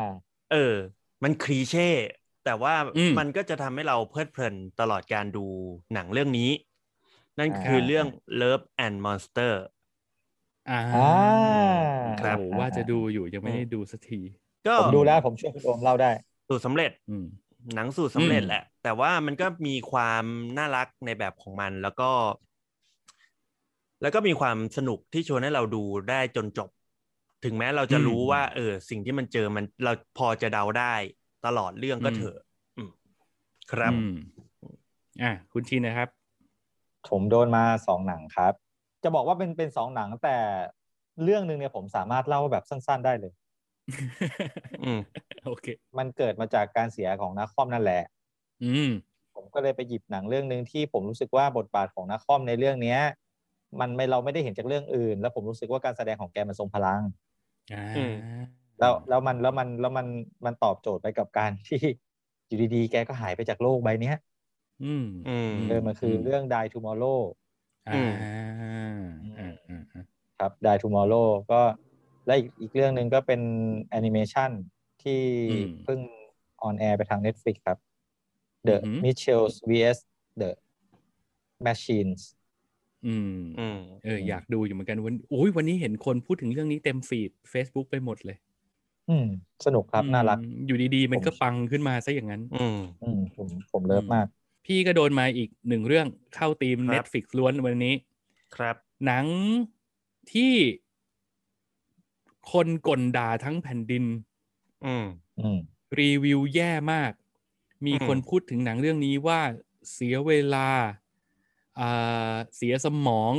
หนังเผาอืมเซลล์สมองดูแล้วหลับไม่สนุกเลย ไม่น่ากลัวเลย แต่พี่โคตรชอบอืมบอกเลยว่าค้านสายตากรรมการทั้งประเทศ ชอบมาก เลิฟมากอืมนั่นคือเรื่อง The Dead Don't Die อืมอืมหนังซอมบี้อ่า ชิงรางวัลปาล์มทองคำรุ่นเดียวกับพาราไซแพ้พาราไซไปนิดนึง โอ้โห เดี๋ยวจะมาบอกว่าชอบยังไง ชอบมากเลิฟที่อดัมไดเวอร์เล่นปะเฮีย ใช่ครับอ๋อผมดูแล้วเหมือนกัน อืม อ่าถ้างั้นอ่าช่วยกันมเอาเรื่องนี้ก่อนเลยไหมล่ะ แต่จริง ๆ โอมีส่งการบ้านเรื่องหนึ่งนะ อ่าจะส่งกันบ้านเรื่องอะไรสิ ไปดู Hermanculus มา อ๋ออ่าเรียบร้อย ก็ชอบนะ โดยโดยส่วนตัวอืมคือรู้สึกว่าชอบคือเป็นภาพยนตร์ที่เรารู้สึกว่ามันมันน่าสนใจดีในการดำเนินเรื่องของเขาอืมอืม อย่างที่ชินเล่าไปในสัปดาห์ที่แล้วว่าเฮอร์มันคูลัสเนี่ยมันเป็นเรื่องราวของนาโกชิ ผู้ชายที่เหมือนอดีตเขาจะเป็นคนมีฐานะ แล้วอยู่วันวันหนึ่งเขาต้องกลายมาเป็นโฮมเลสที่ต้องใช้ชีวิตนอนในรถ แล้วก็ไปเจอกับคุณหมอคนหนึ่งที่มาเหมือนแบบจ้างเขาว่า เอ้ยเนี่ยเรามีจ็อบให้คุณทำนะ คุณจะได้เงินเจ็ดแสนเยนในการที่ ถ้าคุณมาทำงานนี้กับเรา นั่นก็คือการที่ให้เขาเนี่ยทดลองการเจาะกระโหลกของตัวคุณนาโกชิอืมเองเนี่ย เพื่อที่จะได้อืมเปิดประสาทสัมผัสที่หกออกมาอืมพอหลังจากเจาะกระโหลกเสร็จปุ๊บก็ต้องมาดูผลเจ็ดวัน ว่ามันจะเกิดเอฟเฟกต์อะไรบ้าง เขาก็จะได้ค่อยๆ ได้เรียนรู้ประสาทสัมผัสของเขาที่มันเกิดขึ้น แล้วสุดท้ายเรื่องมันก็ไปขมวดจบถึงตัวเหตุและผลในการที่ทำไมคุณนาโกชิต้องมาเป็น homeless หรือว่าสุดท้ายแล้วการเจาะกระโหลกมีเอฟเฟกต์อย่างไร อะไรประมาณนี้ อืม ซึ่งครับหลังจากที่ได้ดู เรารู้สึกเราชอบวิธีการเล่าเรื่อง อืมอืมแล้วเราก็รู้สึกว่า คุณนาโกชิเขามีเสน่ห์บางอย่างที่ชวนให้เราติดตามตั้งแต่ต้นจนจบอืมอืมหรือคุณหมออิโต้เองที่เป็นคนชักชวนคุณนาโกชิไปเจาะกระโหลกเนี่ยไอคนเนี้ย เป็นหมอที่แบบเหมือนเป็นลูกเจ้าของโรงพยาบาลน่ะในเวลางานก็จะเป็นคนเรียบร้อย เป็นคนที่แบบใส่ชุดหมอดูหน้าหน้าเคารพหน้านับถือมากเลยเป็นหมอฝึกหัดแต่พอออกอืมนอกเวลางานปุ๊บแต่งตัว พี่เขาแต่งตัวเป็นพังอะ อืมอะไรอย่างเงี้ยเรียกว่าพังแพทย์เอออืมเออนั่นแหละ character เขาจะค่อนข้างแบบจัดหน่อย สุดท้ายเราก็จะได้เห็นว่า เอ้ยทำไมคุณหมออิโต้ถึงเป็นแบบนี้ทำไมถึงต้องต้องทำอะไรแบบนี้ มันก็จะมีเหตุและผลของเขาอืมอืมมาว่ากันด้วยเรื่องของความรู้สึกที่ที่หลังจากได้ดูแล้วกัน ก็คือเริ่มต้นมาเนี่ย เรามาด้วยความรู้สึกใสๆเลยเพราะเราไม่เคยอ่านมังงะ เราอืมไม่เคยดู teaser เราฟังแค่จากชินเล่าให้ฟังอย่างเดียวแล้วเรารู้สึกว่ามันน่าสนใจ อือืมมเราก็เลยเปิดดู แล้วเรารู้สึกว่าเราชอบตั้งแต่เปิดเรื่อง แล้วก็รวมถึงซีนที่มันเป็นซีนที่แบบ เออมันคอนทราสต์กันแล้วมันแบบชัดเจนมากๆก็คือ ตรงข้ามสวนสาธารณะที่คุณนาโกชิเขานอนเนี่ย มันคือโรงแรมหรูระดับห้าดาว ที่คุณอืมนาโกชิเขา เดินขึ้นไปกินข้าวแบบ กินแบบจับจับจับจับกินเอิกอากแล้วคนมุมมามมุที่มมามเออกินมุมมามหน่อยอะแล้วก็คนที่มากินข้าวตรงนั้นเขาก็จะมองนาโกชิด้วยสายตาที่แบบไอ้นี่มึงเป็นใครวะทำไมมึงอืมแบบมากินอาหารหรูๆแล้วทำตัวแบบนี้วะอะไรอย่างเงี้ยอืม แล้วพอภาพตัดกลับมาก็คือมานอนในรถเหมือนเดิม อะไรอย่างเงี้ยมันอืมมันมีความคอนทราสต์กันอย่างนี้อยู่ แล้วก็พอเล่าเรื่องมันเล่าไปเรื่อยเรารู้สึกว่าเฮ้ยมันชวนติดตามดีว่า แล้วพอการเปิดสัมผัสที่หกของคุณนาโกชิได้เนี่ย มันมีอะไรที่มันมากกว่านั้นแฮะมันไม่ได้เห็นแค่ภาพหลอนนะ แล้วมันไม่ได้เห็นแค่อะไรมันคือ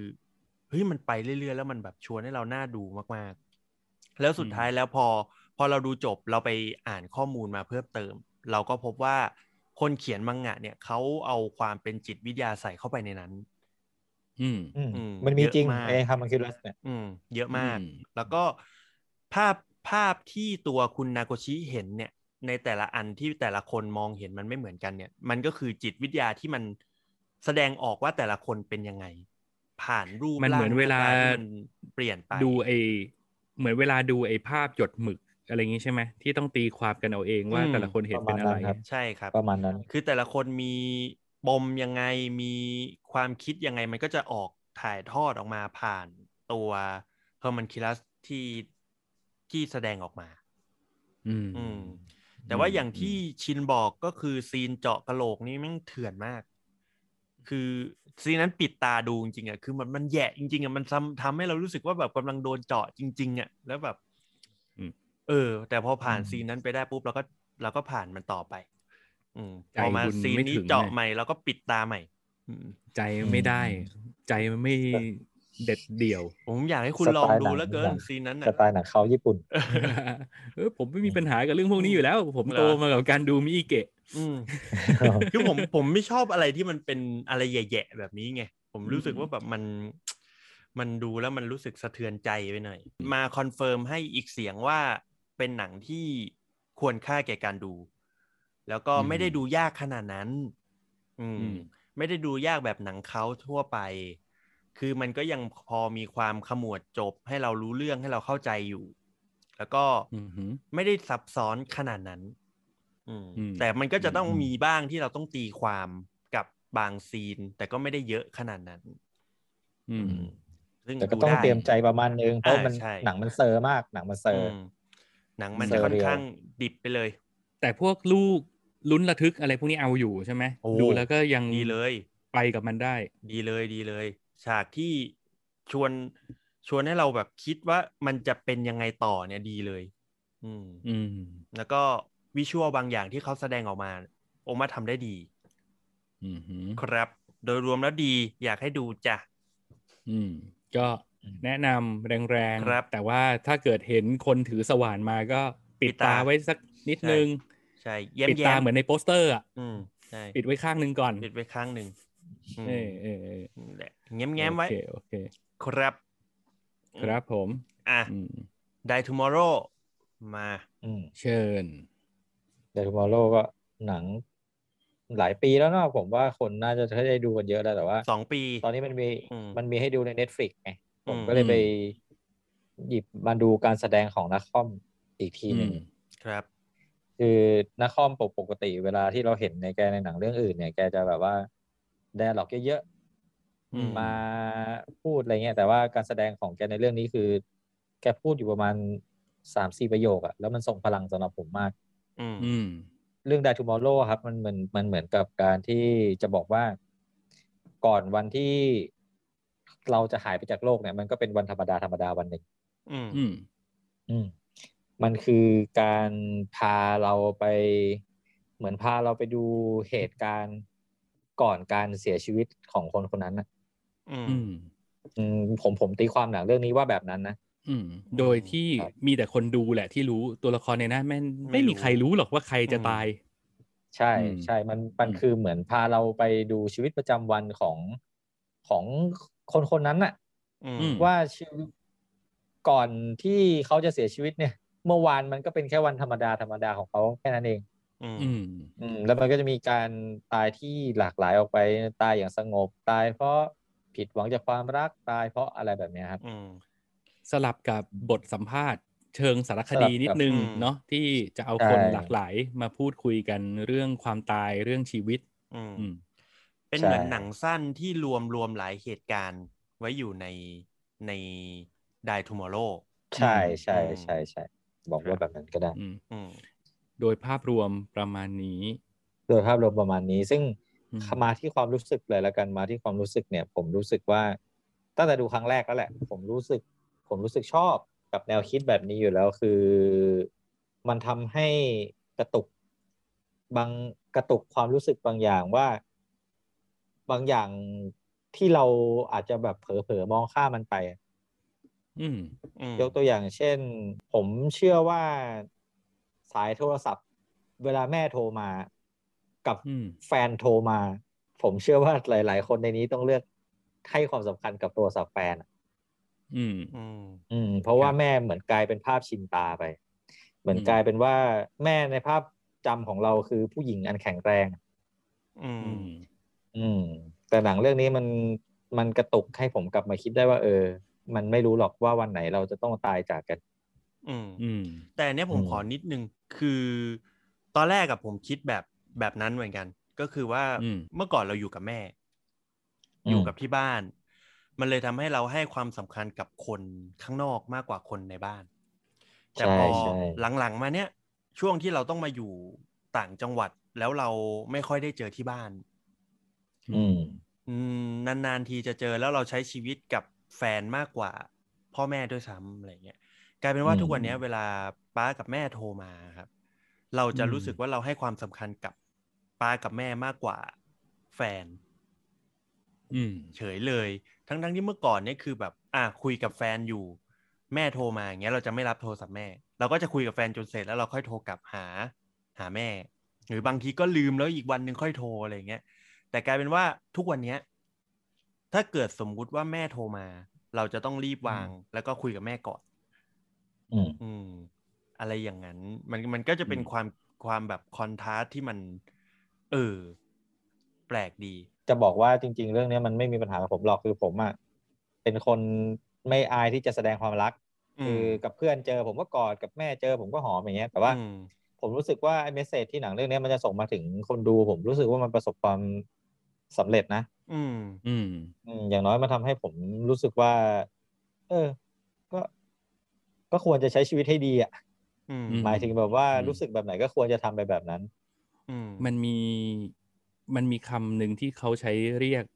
ภาวะแบบที่หนังเรื่องนี้พยายามจะสื่อสาร นั่นคือคำว่ามรณานุสติ อือืมมอืม หนังเรื่องนี้มันพยายามจะบอก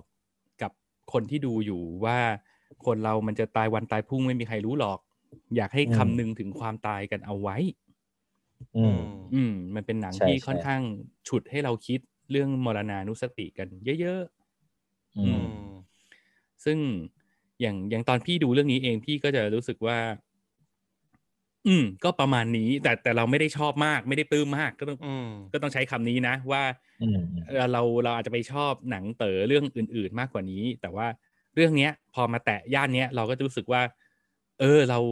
เราเราอยู่ทีมนี้อยู่แล้ว ไม่ต้องขยี้มากอะไรเงี้ยนึกออกปะเออเราอ่ารู้สึกเข้าว่าใจครับเออมันเป็นเรื่องที่แบบเออเราอยู่ทีมนี้อยู่แล้วอะไรเงี้ยซึ่งเราก็ดูไปดูไปแล้วก็เสพกลวิธีในการเล่าเสพซีนดีไซน์ของเขาเสพความงามอะไรของเขาแต่ว่าเรื่องแมสเซจอะไรอย่างเงี้ยเรารู้สึกว่าไม่ได้ว้าวสำหรับเรา แต่เราเข้าใจได้ว่าสำหรับคนอื่นๆ ที่อาจจะเป็นน้องๆเด็กๆวัยรุ่นอะ มันอาจจะมันกระตุกเขาแรงกว่ากว่าที่กระตุกเราอะ อือืมม ซึ่งถือเป็นหนังดีมาก ๆ เรื่องหนึ่งที่ โอ้โห เราว่ามันมีหนังไม่กี่เรื่องหรอกที่ตั้งท่าจะมาพูดเรื่องนี้ตรงๆอะอืมอืมน้อยเรื่อง อืมอ่าแล้วผมเออรู้สึกว่าเขาทำให้การตายมันดูเป็นเรื่องปกติและสวยงาม อืม ใช่อืมซึ่งสำหรับพี่พี่จะเป็นคนที่คุยกับตัวเองทุกวัน แล้วก็แล้วก็จำลองตายทุกวัน พี่จะรู้สึกว่าไอ้นี่พี่ก็จะพูดกับแฟนพี่อยู่เสมอว่า พี่เป็นคนที่ตายได้เลยอืมณวันนี้อะไรอย่างเงี้ย อยู่ดีๆ หัวใจวายสโตรกตายได้เลย ไม่ได้มีปัญหาอะไร เพราะเราเราคิดถึงมันทุกวัน และอะไรที่เราอยากจะทำเราก็ก็ทำมันไป อะไรที่ไม่เสร็จเราก็รู้สึกว่าเออมันก็แค่ไม่เสร็จอืมก็แค่นั้นเอง อืม แม้กระทั่งการจัดรายการอย่างอย่างวันเนี้ยอย่างทุกวันเนี้ยพี่รู้สึกว่าถ้าเกิดพี่อยากจะพูดและอะไรที่มีคุณค่า ที่เรารู้สึกว่าควรจะพูดพี่ก็พูดนะเพราะพี่รู้สึกว่าเผื่อวันหนึ่งตายไปแล้วไม่ได้พูด แล้วถ้าเกิดพูดไปแล้วเนี่ยเผลอๆพวกมึงอาจจะเอาพวกคลิปนี้หรือพอดแคสต์นี้ไปเปิดในงานศพพี่ก็ได้นะ เออ คนที่มาแล้วแบบมามั่วกินข้าวต้ม มามั่วกินกระเพาะปลาอะไรเงี้ยมันจะได้รู้ว่า เออ มันมางานศพใครอยู่ และและไอคนที่นอนอ้วนอืดอยู่ตรงนั้น มันคือคนที่คิดแบบนี้นะอะไรอย่างเงี้ย อืมอืมอันจริงๆจริงๆชินก็ทีมทีมเดียวกับเฮียแหละคือเอาจอืริมงๆชีวิตชินชินสั่งเสียไว้ไว้ไว้หมดแล้วนะอืมเออชินสั่งเสียไปหมดแล้วว่าวันหนึ่งถ้าชินตายคือทำอะไรกับชินก็ได้คือ ไม่ต้องจัดงานศพก็ได้เอาไปทิ้งโยนทิ้งถังถังขยะก็ได้ หรือจะหั่นอืมโยนให้หมาแดกก็ได้บอกบอกไว้หมดแล้ว แต่อย่างน้อยคือถ้าถ้าจัดงานศพเนี่ยผมบอกไปเลยว่าไม่ไม่ต้องใส่ชุดดำมานะ เปิดเพลง เปิดเพลงสายย่อนะอะไรเงี้ยผมบอกไว้หมดแล้วอืมเอามอไซค์มาดิงานศพคุณนะงานศพคุณก็ต้องแบบไม่เอามาแบบเดี๋ยวผมรื่ก็นกลายรื่นเป็นแล้เทววดา กลายเป็นเทวดาตัวน้อยไงส่งเทวดาตัวน้อยขึ้นสวรรไม่ค์ได้ไม่ได้ไม่ได้ไม่ได้ภาพรวมก็ประมาณนี้ อืมแต่พี่จะไม่ได้สเปคพี่พี่ไม่ค่อยให้ความสำคัญกับงานศพเท่าไหร่ พี่รู้สึกว่างานอืมศพไม่ได้จัดให้เรา ไม่ได้จัดให้คนตาย งานศพคือจัดให้คนที่ยังอยู่ ใช่นั่นแหละครับเออเพราะฉะนั้นคืคืออเขาผมอยากจะจำเราแบบไหนก็ให้เขาเขาเขาทำไป ไม่เกี่ยวกับเราตอนนั้นเราตายแล้วจะมาเลือกอะไรเราอืมวุ่นวายอืมอืมตายไปคือก็กลายเป็นเราอิเล็กตรอนล่องพูดลอยอยู่ในอากาศ พูดถึงเรื่องความตายมันมีคลิปคลิปหนึ่งผมไม่แน่ใจว่าเฮียกับโอมเคยดูหรือเปล่าคืออืมมันเป็นคลิปที่คุณพ่อเมืองนอกคนหนึ่งท่านเสียชีวิต แล้วอืมตอนที่มีชีวิตอยู่เนี่ยทุกคนจะจำเขาว่าเขาเป็นคนที่มีอะอารมณ์ขัน เป็นคนชอบแกล้งเป็นคนชอบอำและทีเนี้ยพอถึงวันที่เขาตายเนี่ยเขาเตรียมกับลูกชายไว้ เขารู้ตัวก่อนว่าว่าว่าเขาจะเสีย อืมเขาอัดเสียงอะ แล้วให้ให้ลูกอะใส่ลงไปในในโรงอืมอืม ตลกมากคือผมรู้สึกว่ามันเป็นการตายจากการที่ แม้แต่วินาทีสุดท้ายเขายังแบบฝากเสียงหัวเราะไว้ให้ครอบครัวเขาอะเออ ที่แบบว่าใส่ใส่ลำโพงลงไปในโรงแล้วก็แบบ เฮ้ย ปล่อยฉันออกไปอืมมันในนี่มันมืดมากเลย นั่นบาดหลวงอืมไม่ใช่ไหมอะไรอย่างเงี้ยอืมเออ แล้วทุกคนก็ขำกันคือมันเป็นแบบยิ้มทั้งน้ำตา แล้วผมรู้สึกว่าโมเมนต์พวกนี้มันอบอุ่นมาก อืมอืมอืมอืมครับอ่านั่นแหละ ก็ ครับมันก็คือมุมมองความตายแหละเนอะจริงอืมๆพี่ว่ามันเป็นเรื่องดีนะถ้าเราจะมาคิดถึงวันที่เราตายจากไปกันแบบ อาจจะไม่ต้องทำทุกวันก็ได้แต่ว่า เมื่อมีสติแล้วกันอืมอืมเมื่อมีสติก็มาคิดถึงความตาย คิดถึงว่า เออ ถ้าเราตายไปมันจะยังไงนะอืมอ่าชีวิตที่ผ่านมานั้นมันยังไงนะมันได้ทิ้งอะไรไว้บ้างไหมนะมันยังติดค้างอะไรอยู่ไหมนะอะไรอย่างเงี้ยก็ เออ กลับมาคิดมาทบทวนถึงมันบ้างก็ดี อืมอืมความตายโอเคเป็นเรื่องใกล้ตัวจ้ะจบเรื่อง Die Tomorrow นะ แล้วก็ยังไม่มีใครจะรีบ Die Tomorrow ใช่ไหมนี่ไม่รีบนะ อะอืมงั้นงั้นเรามา The Dead Don't Die กันเลยดีกว่า อืมครับมา มาจัดกรุ๊ปความตาย อะพี่ชินดูแล้วนี่เป็นไง ความรู้สึกเป็นไงบ้าง สนุกดีเอาครับเอาตลเกรินกความรู้สึกสั้น ๆ ก่อน อืม ตลกตลกชอบ อืม ชอบใช่ไหมโอเค ชอบชอบชอบมีชอบพวกมีพวก อ่า The Dead Don't Die มันเป็นเรื่องเกี่ยวกับซอมบี้คือเห็นหน้าหนังเห็นโปสเตอร์มันก็รู้อะนะว่าเป็นหนังซอมบี้คือเปิดเรื่องมาเนี่ยเราจะเห็นคุณตำรวจกำลังลาดตระเวนอยู่ แล้วก็รู้สึกว่าเมืองนี้มันมีอะไรแปลกๆเหลือเกิน อืมแล้วหลังจากนั้นเหตุการณ์แปลกๆ มันก็เริ่มหนักข้อขึ้นเรื่อยๆอ่า สัญญาณโทรศัพท์ไม่มีสัญญาณวิทยุหายไป ทีวีก็เริ่มออกข่าวว่ามันมีปรากฏการณ์บางอย่างเกิดขึ้นกับแกนโลกทำให้มีเหตุการณ์แปลกๆเกิดขึ้น นี่มันสองทุ่มแล้วทำไมฟ้ายังไม่มืดนะ อะไรอย่างนี้เป็นต้นอืมแล้วหลังจากนั้นเราก็จะเห็นตัวละครต่างๆ ที่ใช้ชีวิตอยู่ในเมืองเล็ก ๆ เมืองนี้อ่ามีทั้งอ่าเมื่อกี้พูดถึงตำรวจไปแล้ว เราก็จะมีแก๊งแก๊งเด็กในสถานพินิษ มีแก๊ง พวกชาวบ้านที่จะมานั่งล้อมวงเมาส์กันอยู่ในร้านอาหารแห่งหนึ่ง มีแก๊งสถานฌาปนกิจศพอืมเออ แล้วก็แก๊งซูเปอร์มาร์เก็ตเนี่ยมันจะมี เออ มีแก๊งซูเปอร์มาร์เก็ต อ่าอืมประมาณนี้คือตัวละครมันก็จะถูกวางอยู่ตามหย่อมต่างๆ ในเมืองเมืองนี้ แล้วก็พอเหตุการณ์ประหลาดเกิดขึ้น เราก็จะเห็นผ่านสายตาของคุณลุงคนหนึ่ง ซึ่งเป็นคนที่คุณตำรวจเขาออกลาดตระเวนไปเนี่ยเขาไปจัดการกับคุณลุงคนนี้แหละตั้งแต่ต้นเรื่อง คือเป็นลุงที่เหมือนเป็นคนประเภทที่ละทิ้งสังคม แล้วก็ไปใช้ชีวิตอยู่ในป่า ล่าสัตว์หากระลอกกินอะไรไปตามเรื่องตามราวของแก คนนี้จะเป็นคนที่เหมือนกับเป็นตัวเล่าเรื่องหลัก เราจะผ่านเราจะเห็นเหตุการณ์ต่าง ๆ ของเรื่องนี้ผ่านสายตาของคุณลุงคนนี้ แล้วเราก็เห็นคุณลุงคนนี้นั่งตอนกลางคืนแล้วคุณลุงก็นั่งมองท้องฟ้าแล้วก็เห็นว่า เอ๊ะพระจันทร์มันมีอะไรแปลกๆ เหมือนมันมีแสงออร่า มีความวิงวับอะไรบางอย่าง แล้วสิ่งที่ไม่มีใครคาดคิดก็เกิดขึ้นนั่นก็คือ มันมีศพจากสุสานที่ลุกขึ้นมาจากหลุม แล้วก็ออกไล่ล่าหากิน ก็คือมเป็นซอมบี้นั่นแหละ อืม สิ่งที่เกิดขึ้นก็คือคนในเมืองเนี้ยก็ต้องรับมือกับการอยู่ดีๆ เมืองนี้ก็มีซอมบี้ขึ้นมา แล้วจะทำอย่างไร อืมพล็อดมันจริงๆมันแค่นี้เองนะอืมใช่มันใช่มันซิมเพิลมากเลยพล็อดมันก็คือพล็อดหนังซอมบี้โดยทั่วไปเลยอะเอ่ออ๋อความแตกต่างอีกอย่างหนึ่งเลยก็คือซอมบี้ของเรื่องนี้มันจะเป็นซอมบี้ที่ดำรงชีพด้วยจิตสำนึกที่ เรียกว่าสุดท้ายไหมหรือหรือเป็นจิตส่วนที่ความชอบสำคัญความชอบ เออ ความชอบความรู้สึกที่ยังติดค้างอยู่อะไรอย่างเงี้ยที่อยู่ในสมอง เช่น ถ้าคุณอยากกินกาแฟ คุณก็จะเป็นซอมบี้ที่วิ่งหากาแฟ ถ้าอืมเกิดคุณหิวข้าว คุณก็จะเป็นซอมบี้ที่วิ่งหาข้าวกิน ถ้าคุณเป็นคนชอบแต่งตัว คุณก็จะเป็นซอมบี้ที่เดินไปร้านเสื้อผ้าแล้วก็ลองชุดไปเรื่อยๆ อะไรแบบนี้อืมเป็นต้น อืม ไม่ฆ่าคน ค่าสิฆ่าอ๋อเออ คือถ้าเกิดมีใครขวางทางหรือมันก็มันก็ยังมองคนทั่วไปเป็นอาหารอยู่อะอ๋อมันก็ยังกินอยู่ แต่ว่ามันมีมันมีพันธกิจของชีวิตมันที่มันต้องทำไงอืมอืมอืมซอมบี้ของเรื่องนี้เป็นแบบนี้อืมอืม เหตุผลที่ดูเรื่องนี้เนี่ย มันเริ่มมาจากไอ้นี่ก่อน พี่เริ่มมาจากอยากดูงานนักคอมเหมือนกันคล้ายๆชิน แล้วพี่ก็เปิดไอ้นี่ดูเว้ยอีเลียมซิงอืมอืม แล้วพี่เปิดดูอีเลียมซิงไปสักพักหนึ่งอะสักซีนแรกอะแล้วพี่รู้สึกว่าโหตอนนี้ยังไม่พร้อมกับกับการตลกเบอร์นี้ว่ะอืมเออยังไม่ดูเลยอะ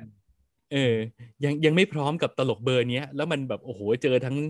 นักคอมเจอทั้งพี่โรเบิร์ตเลยเว้ยเดี๋ยวเดี๋ยวเดี๋ยวพักก่อนพักก่อน ไปดูอะไรที่มันแบบสบายๆกว่านี้ไหมอะไรอย่างเงี้ย แล้วก็ดันทะลึ่งมันกดเจอเรื่องนี้อืมบันเทิซึ่งงปรากฏว่า โอ้โห หนักข้อกว่าเดิมอืมอืมเอ่อรีวิวอย่างที่เกรินไปนะ ว่ารีวิวจากทุกสำนัก แทบจะเอ่อหาคนชอบได้น้อยมากอืมอืมใช้คำนี้ดีกว่า หาคนชอบได้น้อยมาก แล้วตอนที่ดูพี่ก็ไม่รู้เลยว่าเป็นงานของลุงจิมจามูช พี่มารู้ทีหลัง หลังจากที่ดูจบแล้ว เอ้ยเออตอนที่มันขึ้นช่วงไตเติลข้างหน้า เออ ค่อยเห็นว่าเป็นจิมจามูชอะไรเงี้ยอืมเอ่อเหตุผลที่ความรู้สึกของพี่ค้านความรู้สึกของคนดูทั่วไปส่วนใหญ่ ก็คือต้องบอกว่าเราอะเคยผ่านงานของคุณลุงจิมจามูชมาก่อน แล้วในตอนนั้นที่ได้ดูก็จะรู้สึกว่า มันเป็นวัยตัวเราเองเนี่ยมันเป็นวัยแสวงหานะเป็นช่วงวัยรุ่นที่เราก็ดูหนังอาร์ตอาร์ตดูหนังยากๆแนวแนวๆอะไรเงี้ยแล้วเราก็ไม่เคยเก็ตแกเลยอืมแล้วก็ไม่รู้ว่าไอ้เรื่องเนี้ย The Dead Don't Die เนี่ยมันเป็นช่วงเวลาที่ลุงแกแก่ขึ้นแล้วแกตกผลึกแล้วหรืออะไรสักอย่างก็ไม่รู้ มันกลายเป็นว่า หรือเราแก่ทันลุงก็ไม่รู้นะมันเลยกลายเป็นว่า เฮ้ยมันเกี่ยวกันติดว่ะ เออ มันมาเกี่ยวกันติดที่เรื่องนี้อ่า มันมันไม่ใช่หนังดี อืม อันเนี้ยคือสิ่งที่ต้องบอกกันเลยว่า ถ้าคุณคิดว่ามันจะเป็นหนังจากผู้กำกับระดับนี้ นักแสดงเบอร์ใหญ่ทั้งนั้น Adam Driver เอ่อ Danny Glover อืม Selena Gomez Selena Gomez Tilda Swinton อืม Bill Murray อะไรเงี้ยมคือนักแสดงแบบเบอร์ใหญ่ทั้งนั้น พุ่มกับระดับรางวัล พุ่มกับสายอินดี้ ถ้าคุณคิดว่ามันจะเป็นหนังดี บอกไว้เลยนะครับ มันไม่ใช่หนังดีนะ อันนี้ยืนยันเลย มันไม่ใช่หนังดี แต่เสน่ห์ของหนังเรื่องเนี้ยมันคืออยากให้คิดซะว่ามันคือการที่ได้ไปดูผู้กำกับที่เก่งมากและเก๋ามาก แล้วกำลังทำหนังโดยที่ไม่แคร์ว่าหนังเรื่องนั้นมันจะดีหรือเปล่า แต่ฉันทำเพราะว่าฉันสนุกที่ฉันจะเล่าแบบนี้ คือมันตีนลุงแกละใช่คือแกแบบ เต็มที่มากอะ เออ แล้วมันทำเลื่อนมันทำแบบเอามันเลยอะเออ คือถ้าเราคิดว่าเป็นลุงแก่ๆวัยเกษียณคนหนึ่งแล้วยังเรือนยังปั่นได้ขนาดนี้เราก็ว่าแกก็ต้องเจ๋งเบอร์หนึ่งนะเออ ถึงทำกันขนาดนี้ได้ ความเรือนมันระดับไหน อะมันระดับที่ว่าเปิดเรื่องมาเราจะได้ยินเสียงเพลงประกอบภาพยนตร์ ชื่อเพลง The Dead Don't Die เลย เป็นเพลงแบบแนวคันทรีแล้วก็เป็นจอดำแล้วก็ขึ้นตัวชื่อของ ตัวนักแสดงต่างๆ ขึ้นมาเยอะแยะเต็มไปหมดเลยเห็นเลยว่าดาราเยอะมาก แล้วหลังจากนั้นภาพก็จะเล่าไปที่รถตำรวจกำลังลาดตระเวนอยู่ตำรวจลาดตระเวนไปไปเจอคุณลุงที่ซ่อนตัวอยู่ในป่าเคลียร์กับคุณลุงเรียบร้อยตำรวจเดินกลับขึ้น มาบนรถกำลังจะลาดตระเวนต่อไป พอเปิดวิทยุ แล้วไอ้เพลง The Dead Don't Die อะมันก็ดังขึ้นมา และไอ้ตัว Bill Murray ที่เป็นตำรวจที่แก่กว่าก็จะหันไปถาม Adam Driver ที่เป็นตำรวจเด็กกว่าว่า เอ๊ะเพลงนี้มันของใครนะทำไมคุ้นๆไอ้ Adam Driver ก็จะหันไปตอบลุงว่า อ๋อ มันเป็นเพลงประกอบไง อืม ผมชอบมากตรงเนี้ยผมโคตรชอบผมขำกากเลยคุยแล้วมันมันเบอร์นี้ตั้งแต่อืมซีนแรกๆเลยนะอืมก็ที่คุ้นว่ามันเป็นเพลงประกอบไง เออ มันก็เลยเปิดบ่อยอืมแล้วก็อืมเนียนๆไป เออ แล้วก็เนียนๆไปเหมือนทุกคนรู้อะว่าอ๋อเออมันเป็นเพลงประกอบนะอะไรเงี้ยอืม แล้วก็ไปเรื่อย หลังจากนั้นมันก็ก็จะเล่าด้วยทรงนี้ไปเรื่อย พูดได้ว่ามันเป็นหนังที่ มันเล่นกับโครงสร้างความเป็นหนังซอมบี้ แต่มันทำให้ทุกซีนน่ะมันมีความตลกแบบกระอักกระอ่วนแบบนี้อยู่อะซึ่งเก่งมากนะ ไม่รู้ว่าอืมใส่ผ่านอืมซึ่งเก่งมากนะ ไม่รู้ว่ายัดเข้าไปได้ยังไงอะแต่ว่ามันมีทุกซีนจริงๆนะ คือทุกอืมซีนจะมีความตลกแบบเด๋อๆแบบนี้อยู่อะอืมอืม ซึ่งถ้าคนเก็ตก็เก็ตอะ ถ้าไม่เก็ตก็ก็ปล่อยผ่านไปไม่เป็นไร เดี๋ยวซีนหน้ามาใหม่ อืม เออ ตลกแบบอะไร อะไรอืมลุงยาวอะไรอะไรอย่างเงี้ย เอออือมมีอย่างนี้ตลอดเวลา อืมอืมเนี่ยคือมันเป็นณชิมันเป็นซีตลกฮากากหรือมันเป็นตลกยิ้มแห้งเนี่ย เฮ้ย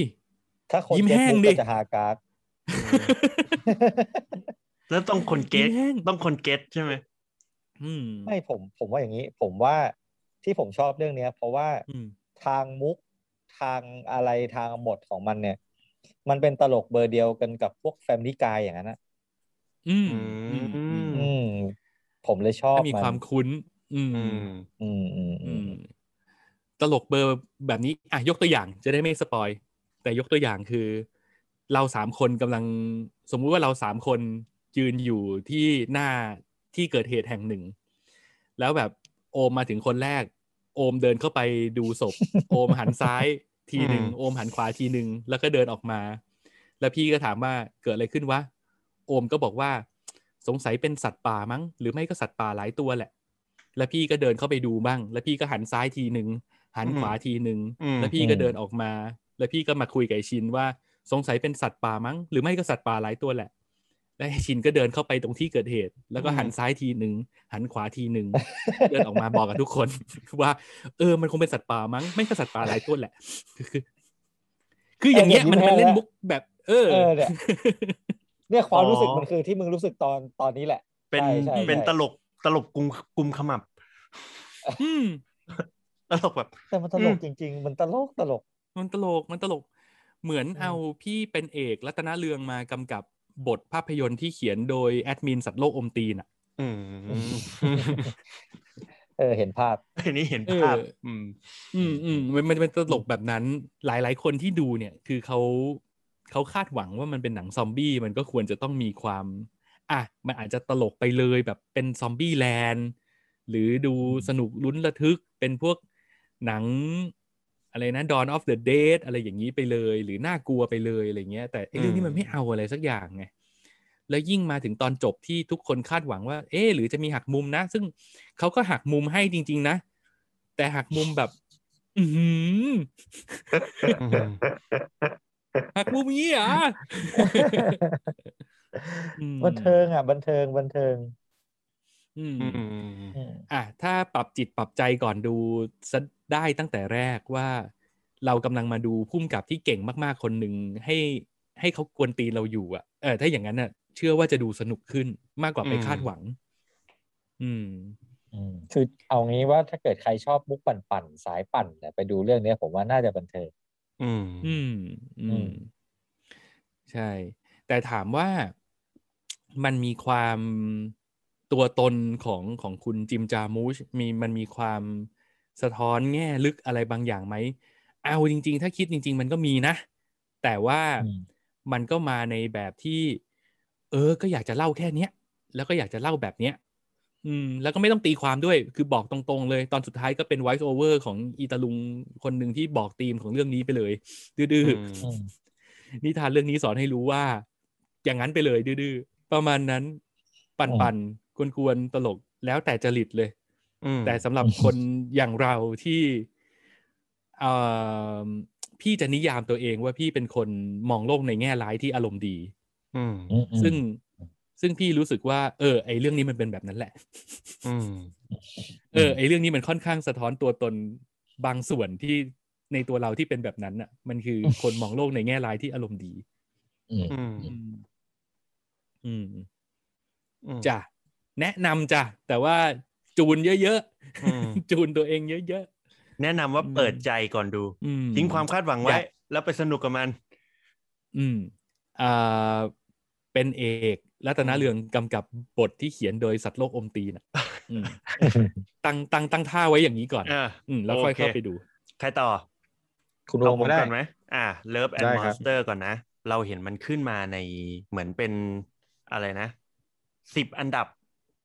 อืมยอดนิยมนะตอนนี้อะไรอย่างเงี้ยแล้วด้วยความที่ เออหน้าปกมันน่าดูดีนะ แล้วก็อืมแล้วก็ดูแล้วมันจะเป็นหนังที่มันดูง่าย เพราะว่ามันช่วงที่ดูเนี่ย มันค่อนข้างจะแบบอมค่อนข้างแบบงานมันสุม แล้วมันทำให้เรารู้สึกว่าเราอยากหาอะไรผ่อนคลายหน่อยอืมอืมเราก็เลยอะใช้หนังเรื่องนี้มาเป็นตัวช่วยในการผ่อนคลายให้กับเรา แล้วก็พอดูปุ๊บก็ไม่ได้รู้สึกว่าผิดหวัง จากสิ่งที่เราอืมตั้งไว้นั่นก็คือการผ่อนคลายจากหนังเรื่องนี้นะครับอืมเนื้อเรื่องโดยย่อเนี่ยมันว่าด้วยเรื่องของวันหนึ่งโลกของเราเนี่ยมีอุกกาบาตกำลังจะเข้ามาชนโลกอืมแล้วโลกของเราเนี่ยมันก็หาวิธีกำจัดอ่าอุกกาบาตนี้ด้วยการยิงนิวเคลียร์ขึ้นไปทำลายอืมยิงไปทำลายได้ก็จริง แต่เอฟเฟกต์อืมของมันเนี่ยก็คือ มันทำให้แบบพวกเศษอุกกาบาตที่มันตกลงมาในโลกเนี่ย มันทำให้โลกเราเนี่ย กลายมาเป็นแบบเหมือนสัตว์ของสัตว์ที่อยู่ในโลกเนี่ยมันวิวัฒนาการกลายเป็น monster กลายเป็นสัตว์ประหลาดอืมแล้วมันก็ฆ่าชีวิตมนุษย์ไปแบบเยอะมากจนผู้ที่เหลือรอดเนี่ยต้องลงไปอยู่ใต้ดิน ต้องไปใช้อืมชีวิตกันใต้ดิน ซึ่งเขาจะเรียกบ้านที่อยู่ในใต้ดินพวกบังเกอร์ต่างๆเนี่ยเรียกว่า colony อือืมม แล้วภาพมันก็ตัดมาที่พระเอกของเราที่ชื่อว่าโจ โจครับ อยู่ใน colony มาเจ็ดปีละ อาชีพหลักของโจที่อยู่ใน colony ก็คือการเป็นพ่อครัวที่คอยทำซุปให้กับผู้อยู่รอดอื่น ๆ ที่อยู่ใน colony เดียวกัน อืมอืมแล้วอืมโจจะมีความสามารถอย่างหนึ่งก็คือเวลาที่เขาเจอ monster หรือว่าเวลาเขาเจออะไรก็ตามที่เขากลัวเนี่ย เขาจะขยับตัวไม่ได้บอกอื มมึงมึงจะไปเรียกว่าความสามารถได้ไงมันเป็นความสามารถที่แบบอะโอเค ผมจะยอมตามคุณไปก่อนเอออืมก็คือเขาเขาเขาจะเป็นโรคแบบนี้ก็คือว่าเวลาเขาเจออะไรที่เขากลัวหรือว่า สิ่งที่เขาแบบอืมต้องเผชิญหน้ากับมันแล้วเขากลัวมากๆ มันจะทำให้เขาขยับตัวไม่ได้ ติดสตันอืมซึ่งในหนังเนี่ยมันก็เล่าว่าโจเนี่ยได้พลัดพรากจากเอมี่แฟนของเขาเนี่ย อืมเพราะเหตุการณ์นี้แหละ แล้ว เขาก็พยายามที่จะติดต่อเอมี่ตลอดเวลาด้วยการใช้วิทยุสื่อสารที่เขาประดิษฐ์เองขึ้นมาอืมอืม อืม แล้วมาวันหนึ่งครับ โจได้แบบลองติดต่อหลังจากที่ติดต่อไปหลายโคโลนีแล้วก็ยังไม่ได้เจอกับเอมี่สักทีจนมาวันหนึ่งเขาได้ลองติดต่อไปยังโคโลนีหนึ่งแล้วเขาได้คุยกับเอมี่ แล้วเขารู้ว่าเฮ้ยอืมตัวเขาเนี่ยห่างกับเอมี่ประมาณ 85 ไมล์หรือประมาณ 171โล เท่านั้น อืม อืม อืมเขาก็เลยเลือกที่จะออกจากโคโลนีที่เขาอยู่เพื่อไปตามหาเอมี่ โดยที่อืมตัวเขาเองเนี่ยไม่ได้มีสกิลการเอาตัวรอดเลยนะ เขาเป็นคนแถมที่ยังติดสตันอีกเออยิงปืนห่วยอะอืมทำอะไรก็ไม่ดีแล้วแถมยังขี้กลัวอีก ขี้กลัวอืมแบบ เจอสัตว์ประหลาดต้องหยุดทำอะไรไม่ได้ตัวแข็งอะไรอย่างเงี้ย แต่เขาก็เลือกที่จะตัดสินใจเพื่อไปหาผู้หญิงที่เขารัก อืมอืมเป็นพ่อหนุ่มคลั่งรัก อ่า เป็นพ่อหนุ่มคลั่งรักอืมหลังจากที่ล่ำลาสมาชิกในโคโลนีกันเรียบร้อยแล้วเนี่ยทุกคนก็ก็รักโจนะ เพราะว่าแบบเหมือนอืมเหมือนโจเนี่ยเป็นคนที่แบบจิตใจดี ทุกคนเป็นที่รักอืมของทุกคน ทุกคนก็แบบอะให้ของให้แผนที่ให้อะไรเตรียมความพร้อมไปแล้วก็ อวยพรให้โจโชคดี เหมือนเป็นน้องเล็กสุดในกลุ่มอะที่แบบทุกคนเป็นห่วง ทุกคนคอยโออะไรอย่างเงี้ยเอออมกลัวว่าแบบเฮ้ยไปแล้วมันจะรอดไหมวะขึ้นไปอืมจะต้องเจอสัตว์ประหลาดมึงจะรอดไหมเพราะว่าขนาดสัตว์ประหลาดที่มันเข้ามาตัวเดียวมึงยังกลัวตัวแข็งเลยมึงออกไปโลกภายนอกมึงจะสู้กับสัตว์ประหลาดได้เหรออะไรอย่างเงี้ยก็เป็นสิ่งที่ทุกคนคิดพอก็มันแค่โจเฉยๆไงอ่าถ้ามันเป็นโจโฉเนี่ยมันรอดไปละเออมันก็อืม ครับ เฮ้ยไม่ขยี้หน่อยแล้ว แบบครับโจโฉโจโฉไงเข้าป่าเข้าป่าเหรอไงอืมอืมโจโฉแต่งทัพเรือ ไอโจโฉช่อง YouTube ที่โอมันเคยรีวิวไง อ๋อ อ๋อ๋อออ๋อโอ้เขามาสายนี้ว่ะ โอเค โอเคอืมโอ้เอนี่อใช่คือใช่ผมอุตส่าห์โยนให้เพราะว่าคุณเคยเล่นไปแล้วด้วยนะ เออ ใช่ใช่เออลืม อ่าโอ้โหอะไรวะอืมเสียขอโทษงครับอืมอะต่อต่อต่อ อะหลังจากที่โจที่ไม่ใช่โจโฉเนี่ยเขาอืมอืมเขาขึ้นมาเนี่ยเอาไปงี้เลยเหรอะถ้าถ้าเกรงใจกันไม่ต้องก็ได้เอออะไรที่ชงมาดีๆ แล้วมันหกก็ปล่อยมันหกไปไม่ต้องกอบไม่โกได้ยผมันขึ้นมา ผมต้องเก็บผมต้องเออเก็บ อ่าหลังจากที่อืมโจได้ขึ้นมาจากโคโลนีเนี่ยเขาก็ได้พบว่าโลกที่เขาอยู่เนี่ยมันเปลี่ยนไปแบบอืมเขาจำไม่ได้เลย คือจากเดิมที่เขาเห็นถนน เห็นตึกรามบ้านช่องเนี่ย กลายเป็นว่า ตอนเนี้ยโลกมันกลับมาฟื้นฟูอืช่วงเวลาเจ็ดปีที่ผ่านมาเนี่ยมันฟื้นฟูจนกลับมาเป็นเหมือนยุคเริ่มต้นก่อนที่มนุษย์จะมีวิวัฒนาการ อืม อืมก็คือมีเริ่มมีป่าที่อุดมสมบูรณ์ขึ้น เริ่มมีหญ้าขึ้นมาอะไรอย่างเงี้ย เราก็จะอืมได้เห็นโจเนี่ยเดินทางไปเรื่อยๆ ระหว่างทางก็จะไปเจอเพื่อนร่วมทางต่างๆ นานา มีทั้งหมา มีทั้งคนที่แบบ เออเป็นนักเดินทางที่จะคอยมาคอยสอนโจในการเอาตัวรอดอืมเริ่มฝึกสกิลให้ใช้อาวุธเป็น เริ่มอืมฝึกให้เรียนรู้ว่าจะต้องยังไงบ้างในการเอาตัวรอดจากชีวิตข้างนอกโคโลนีอืมอืมแล้วสุดท้ายโจจะได้เจอกับเอมี่ไหม แล้วอืมเอมี่จะเปลี่ยนไปหรือเปล่า แล้วสุดท้ายแล้วเนี่ย หนังมันจะจบแบบไหน โลกจะกลับมาสงบสุขไหม อันเนี้ยต้องไปติดตามชมอืมครับ มีครับคุณคนนี้เล่นด้วยนี่ คุณที่ที่เล่นเป็นพ่อเลี้ยงสตาร์ลอดอะที่จำชื่ย้อนดูไม่ไย้อนดูใช่อ่าคุณย้อนยอนดูดูอะใช่ครับ คุณยอนดูมาเล่นเป็นอืมนี่แหละ อ่า นักเดินทางที่เป็นเหมือนครูของโจ อืมอืมเอออยากมาดูเพราะเท่ย้อนเลยดูนะยอนดูมาเท่เลย ขอขยายความจากคุณโอมนิดนึงคือ ไอ้ mon คำว่า monster ครับ มันไม่ใช่ monster ที่แบบว่าดูเหมือนรูปลักษณ์เอเลี่ยนดูนี่นั่นนะอืมมันเป็นให้เราคิดภาพแบบหอยทากตัวเท่าตึกหนึ่งชั้นอืมคางคกตัวเท่ารถตู้อะไรแบบเนี้ยอืมคือมันเป็นสัตว์อืมที่มีอยู่จริงในโลกเลยแหละ มันใช่กลายพันธุ์อืมอืมมันกลายพันธุ์อ่ามันวิวัฒนาการก็ต้องเอาตัวรอดเอาอืมเอาตัวรอดจากไอ้สัตว์พวกเนี้ยอืมนั่นแหละอ๋อแล้วนี่มาอิทธิพลนักคอมเหรอใช่อืมเราจะได้เห็นกบ ตัวอืมเท่าบ้านที่อืมคอยจะกินมนุษย์แทนที่มนุษย์จะกินกบอืมเอ้ยอะไรอย่างนั้นอะไรแบบนั้นอืมกบครับตัวเท่าบ้านนารูโตะก็มีโอ้ใหญ่ อันอันนั้นใหญ่ ชื่อกามาบุนตะ ผมจำได้เออเออเออไอไม่ได้อ่านนะดินารูโตะ อ่าโอเคโอเคป่ะป่ะเชิญเชิญเข้าเรื่องต่อครับ ผมเฉยฉายอย่างเดียวตอนนี้อืมไม่ได้ดูไงอะอืมนั่นแหละอืมพอมาในเรื่องของความรู้สึกก็อย่างที่บอกว่าหนังเรื่องเนี้ยมันเป็นพล็อตแบบคลีเช่ที่อืมเรารู้อยู่แล้ว ระหว่างทางมันเป็นแบบสูตรสำเร็จอย่างอืมอย่างที่เราเคยคุยกันว่า มันจะมีหนังบางประเภทที่รวมเอาทุกสูตรสำเร็จมาไว้ด้วยกัน อืมอืมอืมแล้วก็มันก็ทำให้ ประสบความสำเร็จนะ ในการดูอืมแต่ว่าถามว่ามันมีคนที่ไม่ชอบกับอะไรแบบนี้ไหมมันก็มีสำหรับคนอืมที่ต้องการความแปลกใหม่สำหรับคนที่แบบเป็น movie lover ก็น่าจะไม่ได้อินกับหนังที่ดูง่ายแบบนี้มากนัก อืม ถ้าแนวนี้มา The Dead Don't Die เลย อ่า ครับ อะไรที่ต้องการความแปลกใหม่ไปนู่น ไปเด e เด d ดอนอืมไดไปฮูมันคูลัสไปอืมนู่นนั่นนี่ว่ากันไป แต่ว่าถ้าอยากได้อะไรที่มันย่อยง่าย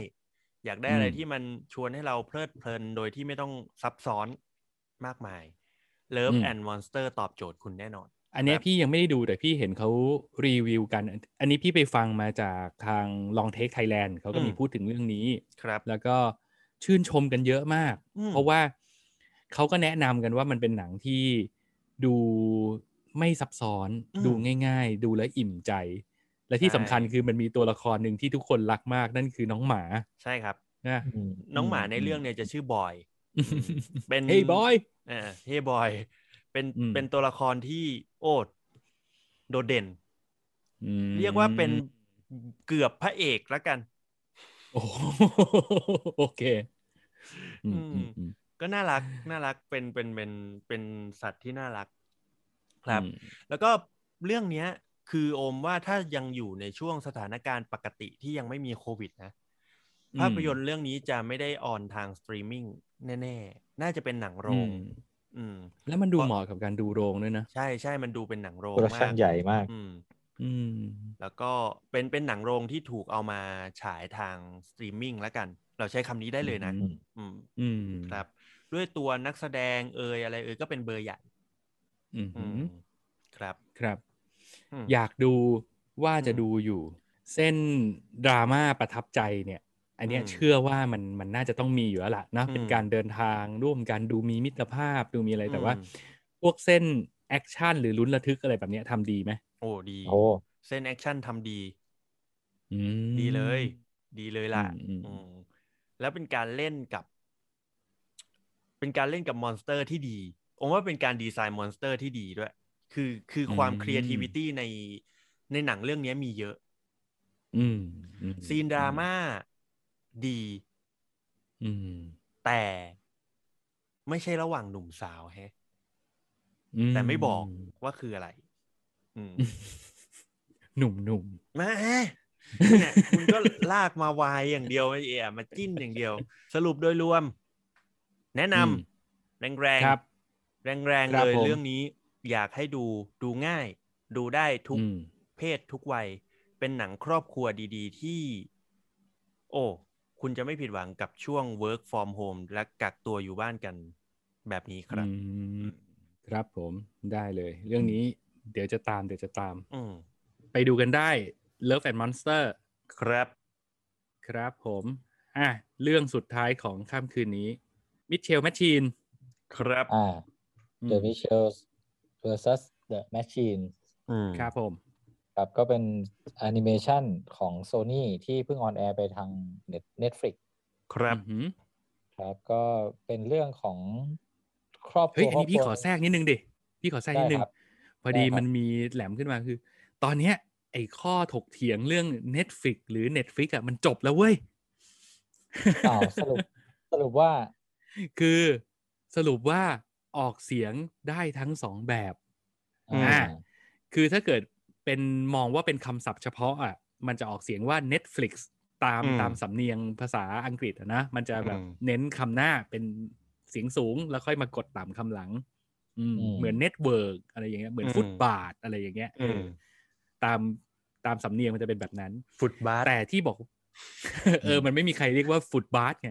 เน็ตเวิร์ก เออ ไม่ได้เรียกว่าบาทลูมอะไรเงี้ยบาทรูมอะไรอย่างเงี้ยเออตามสำเนียงมันต้องเป็นแบบนั้น เออออะแต่ว่า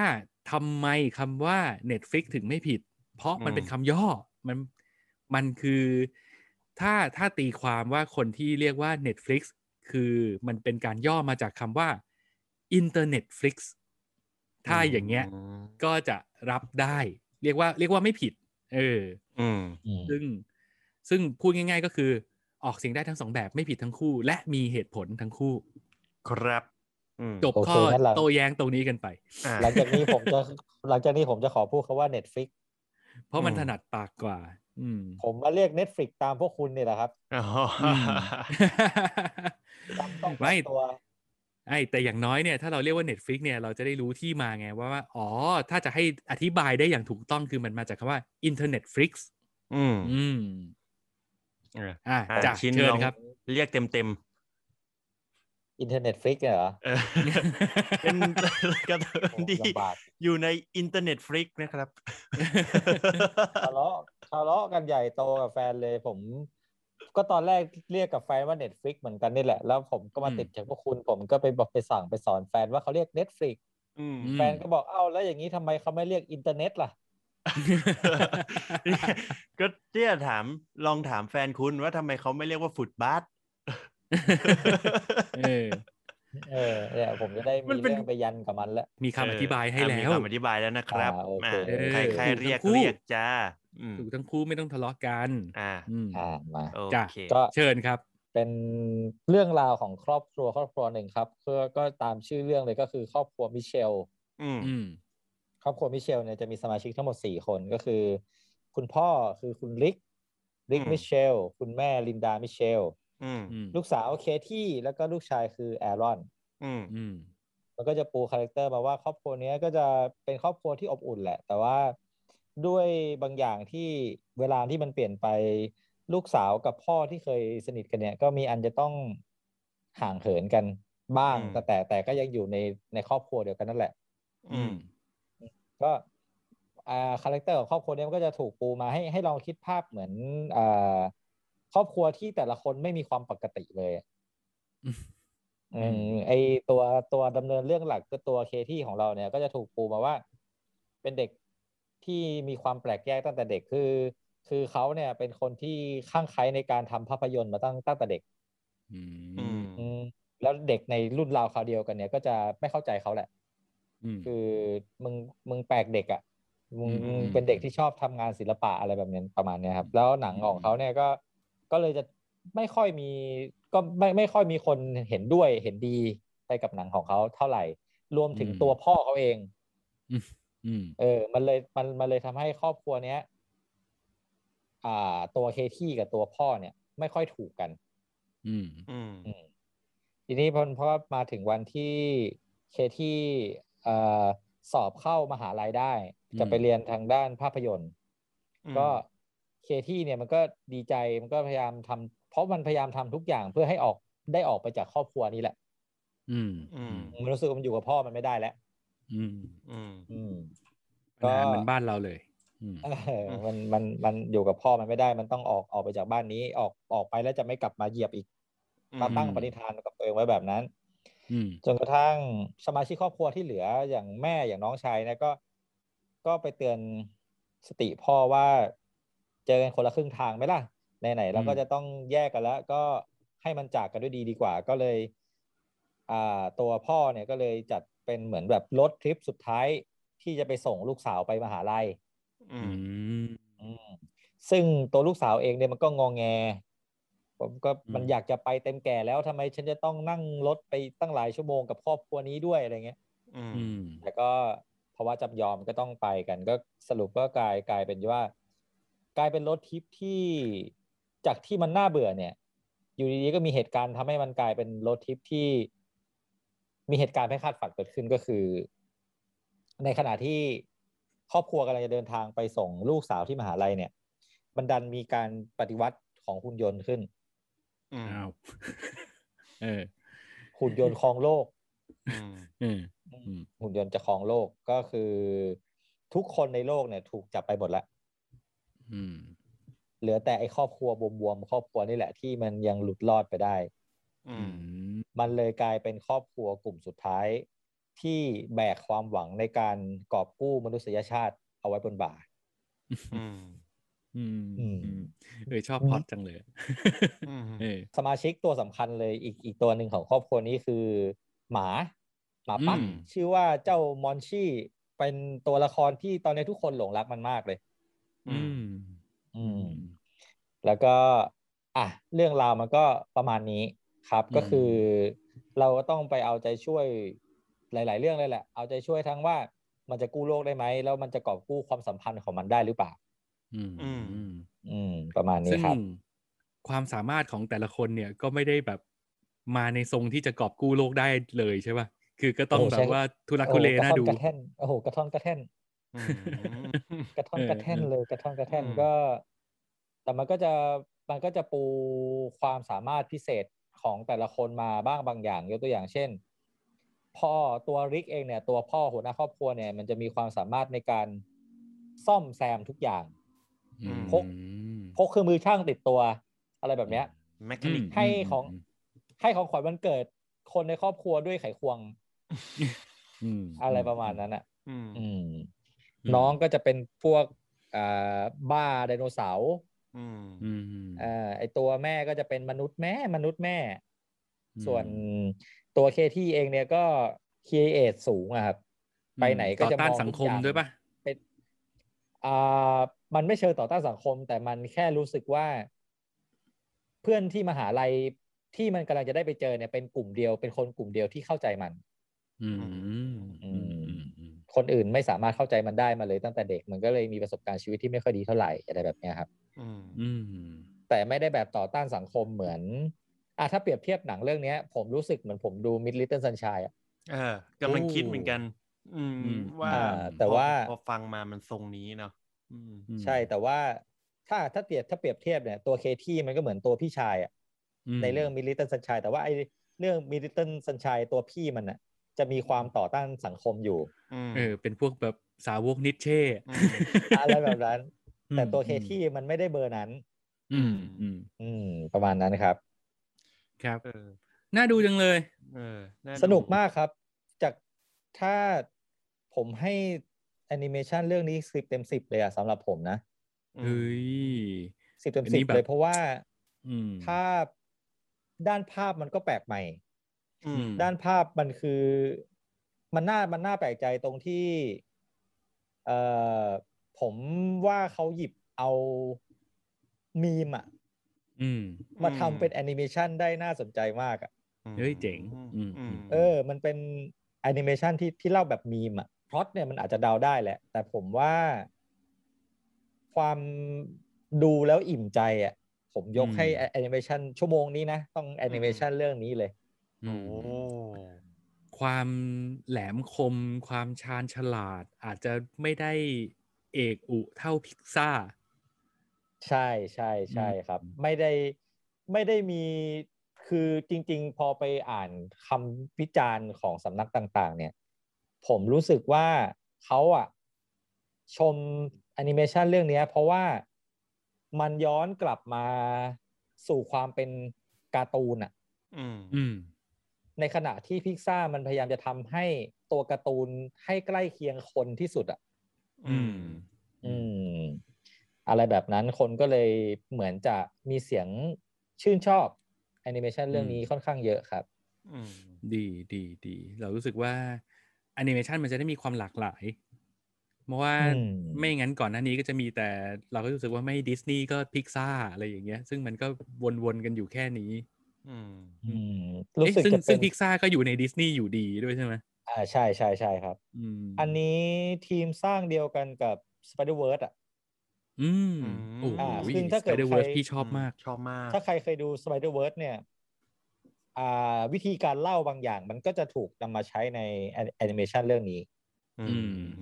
อืมโอ้แจ๋งว่ะโอ้ยยากชอบดูมากไอ้สไปเดอร์แมนไอ้สไปเดอร์เวิร์นี่ชอบมาก อืมอืมชอแนะบพงนำเลยด้วแนะนำแนะนำแรงๆแนะนำแรงๆแนะนำแรงๆเลยอะมันเล่นกันกับเรื่องที่เราพร่ำพูดตลอดเกือบจะแทบทุกเทปนี่แหละก็คือเรื่องของ generation gap อืมครับอืมครับ ก็ ไปดูอาจจะได้อะไรบางอย่าง ได้มุมมองบางอย่างที่เราหลงลืมมันไป เสริมสร้างความเข้าใจและความเข้มแข็งภายในครอบครัว อืม ใช่ได้ออกมาอย่างชาญอืมฉลาด อืม อืมครับผม ดีครับ ก็ถ้าเกิดมันทำอย่างนี้ได้จริงๆก็ถือว่าเป็นสื่อที่ดีนะ แล้วก็น่าจะเหมาะกับช่วงเวลาแบบนี้ด้วย ที่เรารู้สึกว่าแหมขนาดคนในครอบครัวยังคุยกันยากเลยเนี่ย เออ อะไรแบบนี้มันก็ดูน่าจะเข้าท่าเข้าทาง อืม มันพูดเรื่องนี้โดยตรงเลย แล้วอืมแล้วมันทำได้ดีครับ แนะนำอืมอยากให้อยากให้จบอันนี้แล้วอยากให้คุณสองคนไปดูจังเลยอะผมชอบจริงๆมันอืมมันให้พลังงานที่ดีกับเราเลยแหละ อันนี้ไม่ใช่เรื่องนี้ อืมอืมครับ เดี๋ยวผมว่าจะดูเร็วๆนี้เลยไม่วันนี้ก็พรุ่งเนี้ยตลกก็อืมตลกสุดดราม่าก็น้ำตาแตก อืมอืมอะโอเคโดยหมดนะโดยประมาณนี้ที่ผ่านมาหมด ในรอบหมดสัปดาห์นี้นะคครัรับหมดครับหมดครับครับ โอเค ถ้าอย่างนั้นก็ขอบคุณที่ติดตามฟังกันมาถึงตรงนี้นะครับ วันนี้พูดเรื่องราวอะไรค่อนข้างเยอะทีเดียว ถ้าเกิดอืมขัดใจอะไรใครทำให้ใครไม่สบายใจก็กราบขออภัยไว้ณที่นี้ด้วยนะครับ แต่เชื่อว่าทั้งหมดที่พูดไปก็มาจากความหวังดีทั้งสิ้นจากพวกเราทั้ง 3 คนนะครับอืมฝากติดตามกดไลค์กดแชร์ กด subscribe follow กันไว้ในทุกช่องทางที่คุณถนัด แล้วก็ ถ้าอยากคุยอะไรกับเรา อยากจะแนะนำติติง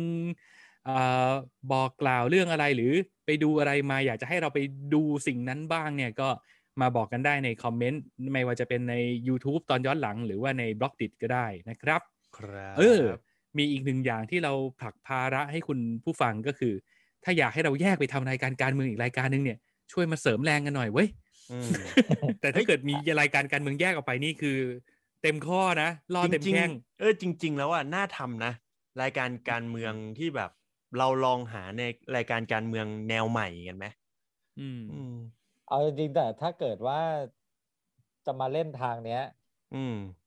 เอกอุในด้านเนี้ย มันมีอืมเจาะข่าวตื้นอยู่แล้วไง อืมอืไม่เราเราก็ไม่ต้องแบบนั้น เราก็คือ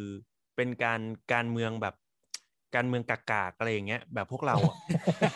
เราเราเราไม่เอาการเมืองแบบ แบบเชิงนั้นอะเชิงที่แบบอ่าอ่าจริงจังอ่าแบบนั้นเราเราก็อ่ายังเป็นโอเคเราอะอะไรอย่างเงี้ยอืมก็อย่างที่บอกเราเราผลักภาระให้คุณผู้ชมแล้วไงก็เสนอแนะเออเข้ามาได้ว่าใช่จะยังไงสรุปอืมคุณถ้าผู้อชยากมฟังบอกก็เดี๋ยวชอบไม่เราค่อยชอบคิดบอกอืมถ้าอ่าถ้าได้เขาครับคอมเมนต์มาบอกว่าเขาอยากฟังเดี๋ยวเราค่อยคิด ไม่งั้นอืมคิดไปอ่าตอนนี้ก็ เดี๋ยวไม่ได้ทำเปล่าๆไม่มีใครมาคอมเมนต์เหงาเหงาๆจ่อยๆกันไปเออ่าอโอเค เดี๋ยวคุณผู้ชมโอเคก็บอครักบอ๋อไม่ต้องทำหรอกรายการการเมืองอะ ไม่ต้องแล้วก็ทำช่ราอยงการนี้ด้วยด้วยอืมเหงาเลยแล้วเศร้าเลยนะเออเศร้าเลยนะอืมอย่าเดิทำนอย่างนั้นนะคอร์สตกครับอะอืมเรารักทุกคนอ่านะครับอืมอ่าโอเคอะมาก่อนจากกันไปวันนี้มาสู่ช่วงรู้ไว้ไหม่โอ้อืมมาครับครับมาครับ เดี๋ยวผมออจะออกอันนี้นะ ผมจะออกอันนี้นะ โอเคอะมาโอเคเอามาโอ้พร้อมอะโอ้โอ้น้อยยออก ลืมคุณโอมเนี่ยยังไงวะสมอม่อ่ามามามามาอ่าโอเค ของวันนี้คุณชินนะครับ และต่อจากนี้ไปขอเชิญพบกับช่วงรู้ไว้ไม่โอ้โดยคุณชินอ่าอ่าก็เชิญก็จากจากที่ผมเล่าเรื่องเอ่อครอบครัวมิเชลไปเมื่อกี้นะครับ แล้วมันมีตัวละครตัวละครหนึ่งเป็นตัวละครที่ตอนเนี้ยอ่า เสียงวิพากษ์วิจารณ์เนี่ยคือดีมากรักหลงรักไอ้เจ้าหมาปักตัวนี้เลยก็คือมอนชี่อืมรู้ไหมครับว่าตัวละครมอนชี่เนี่ย มันถูกพากย์โดยหมาปักจริง ๆ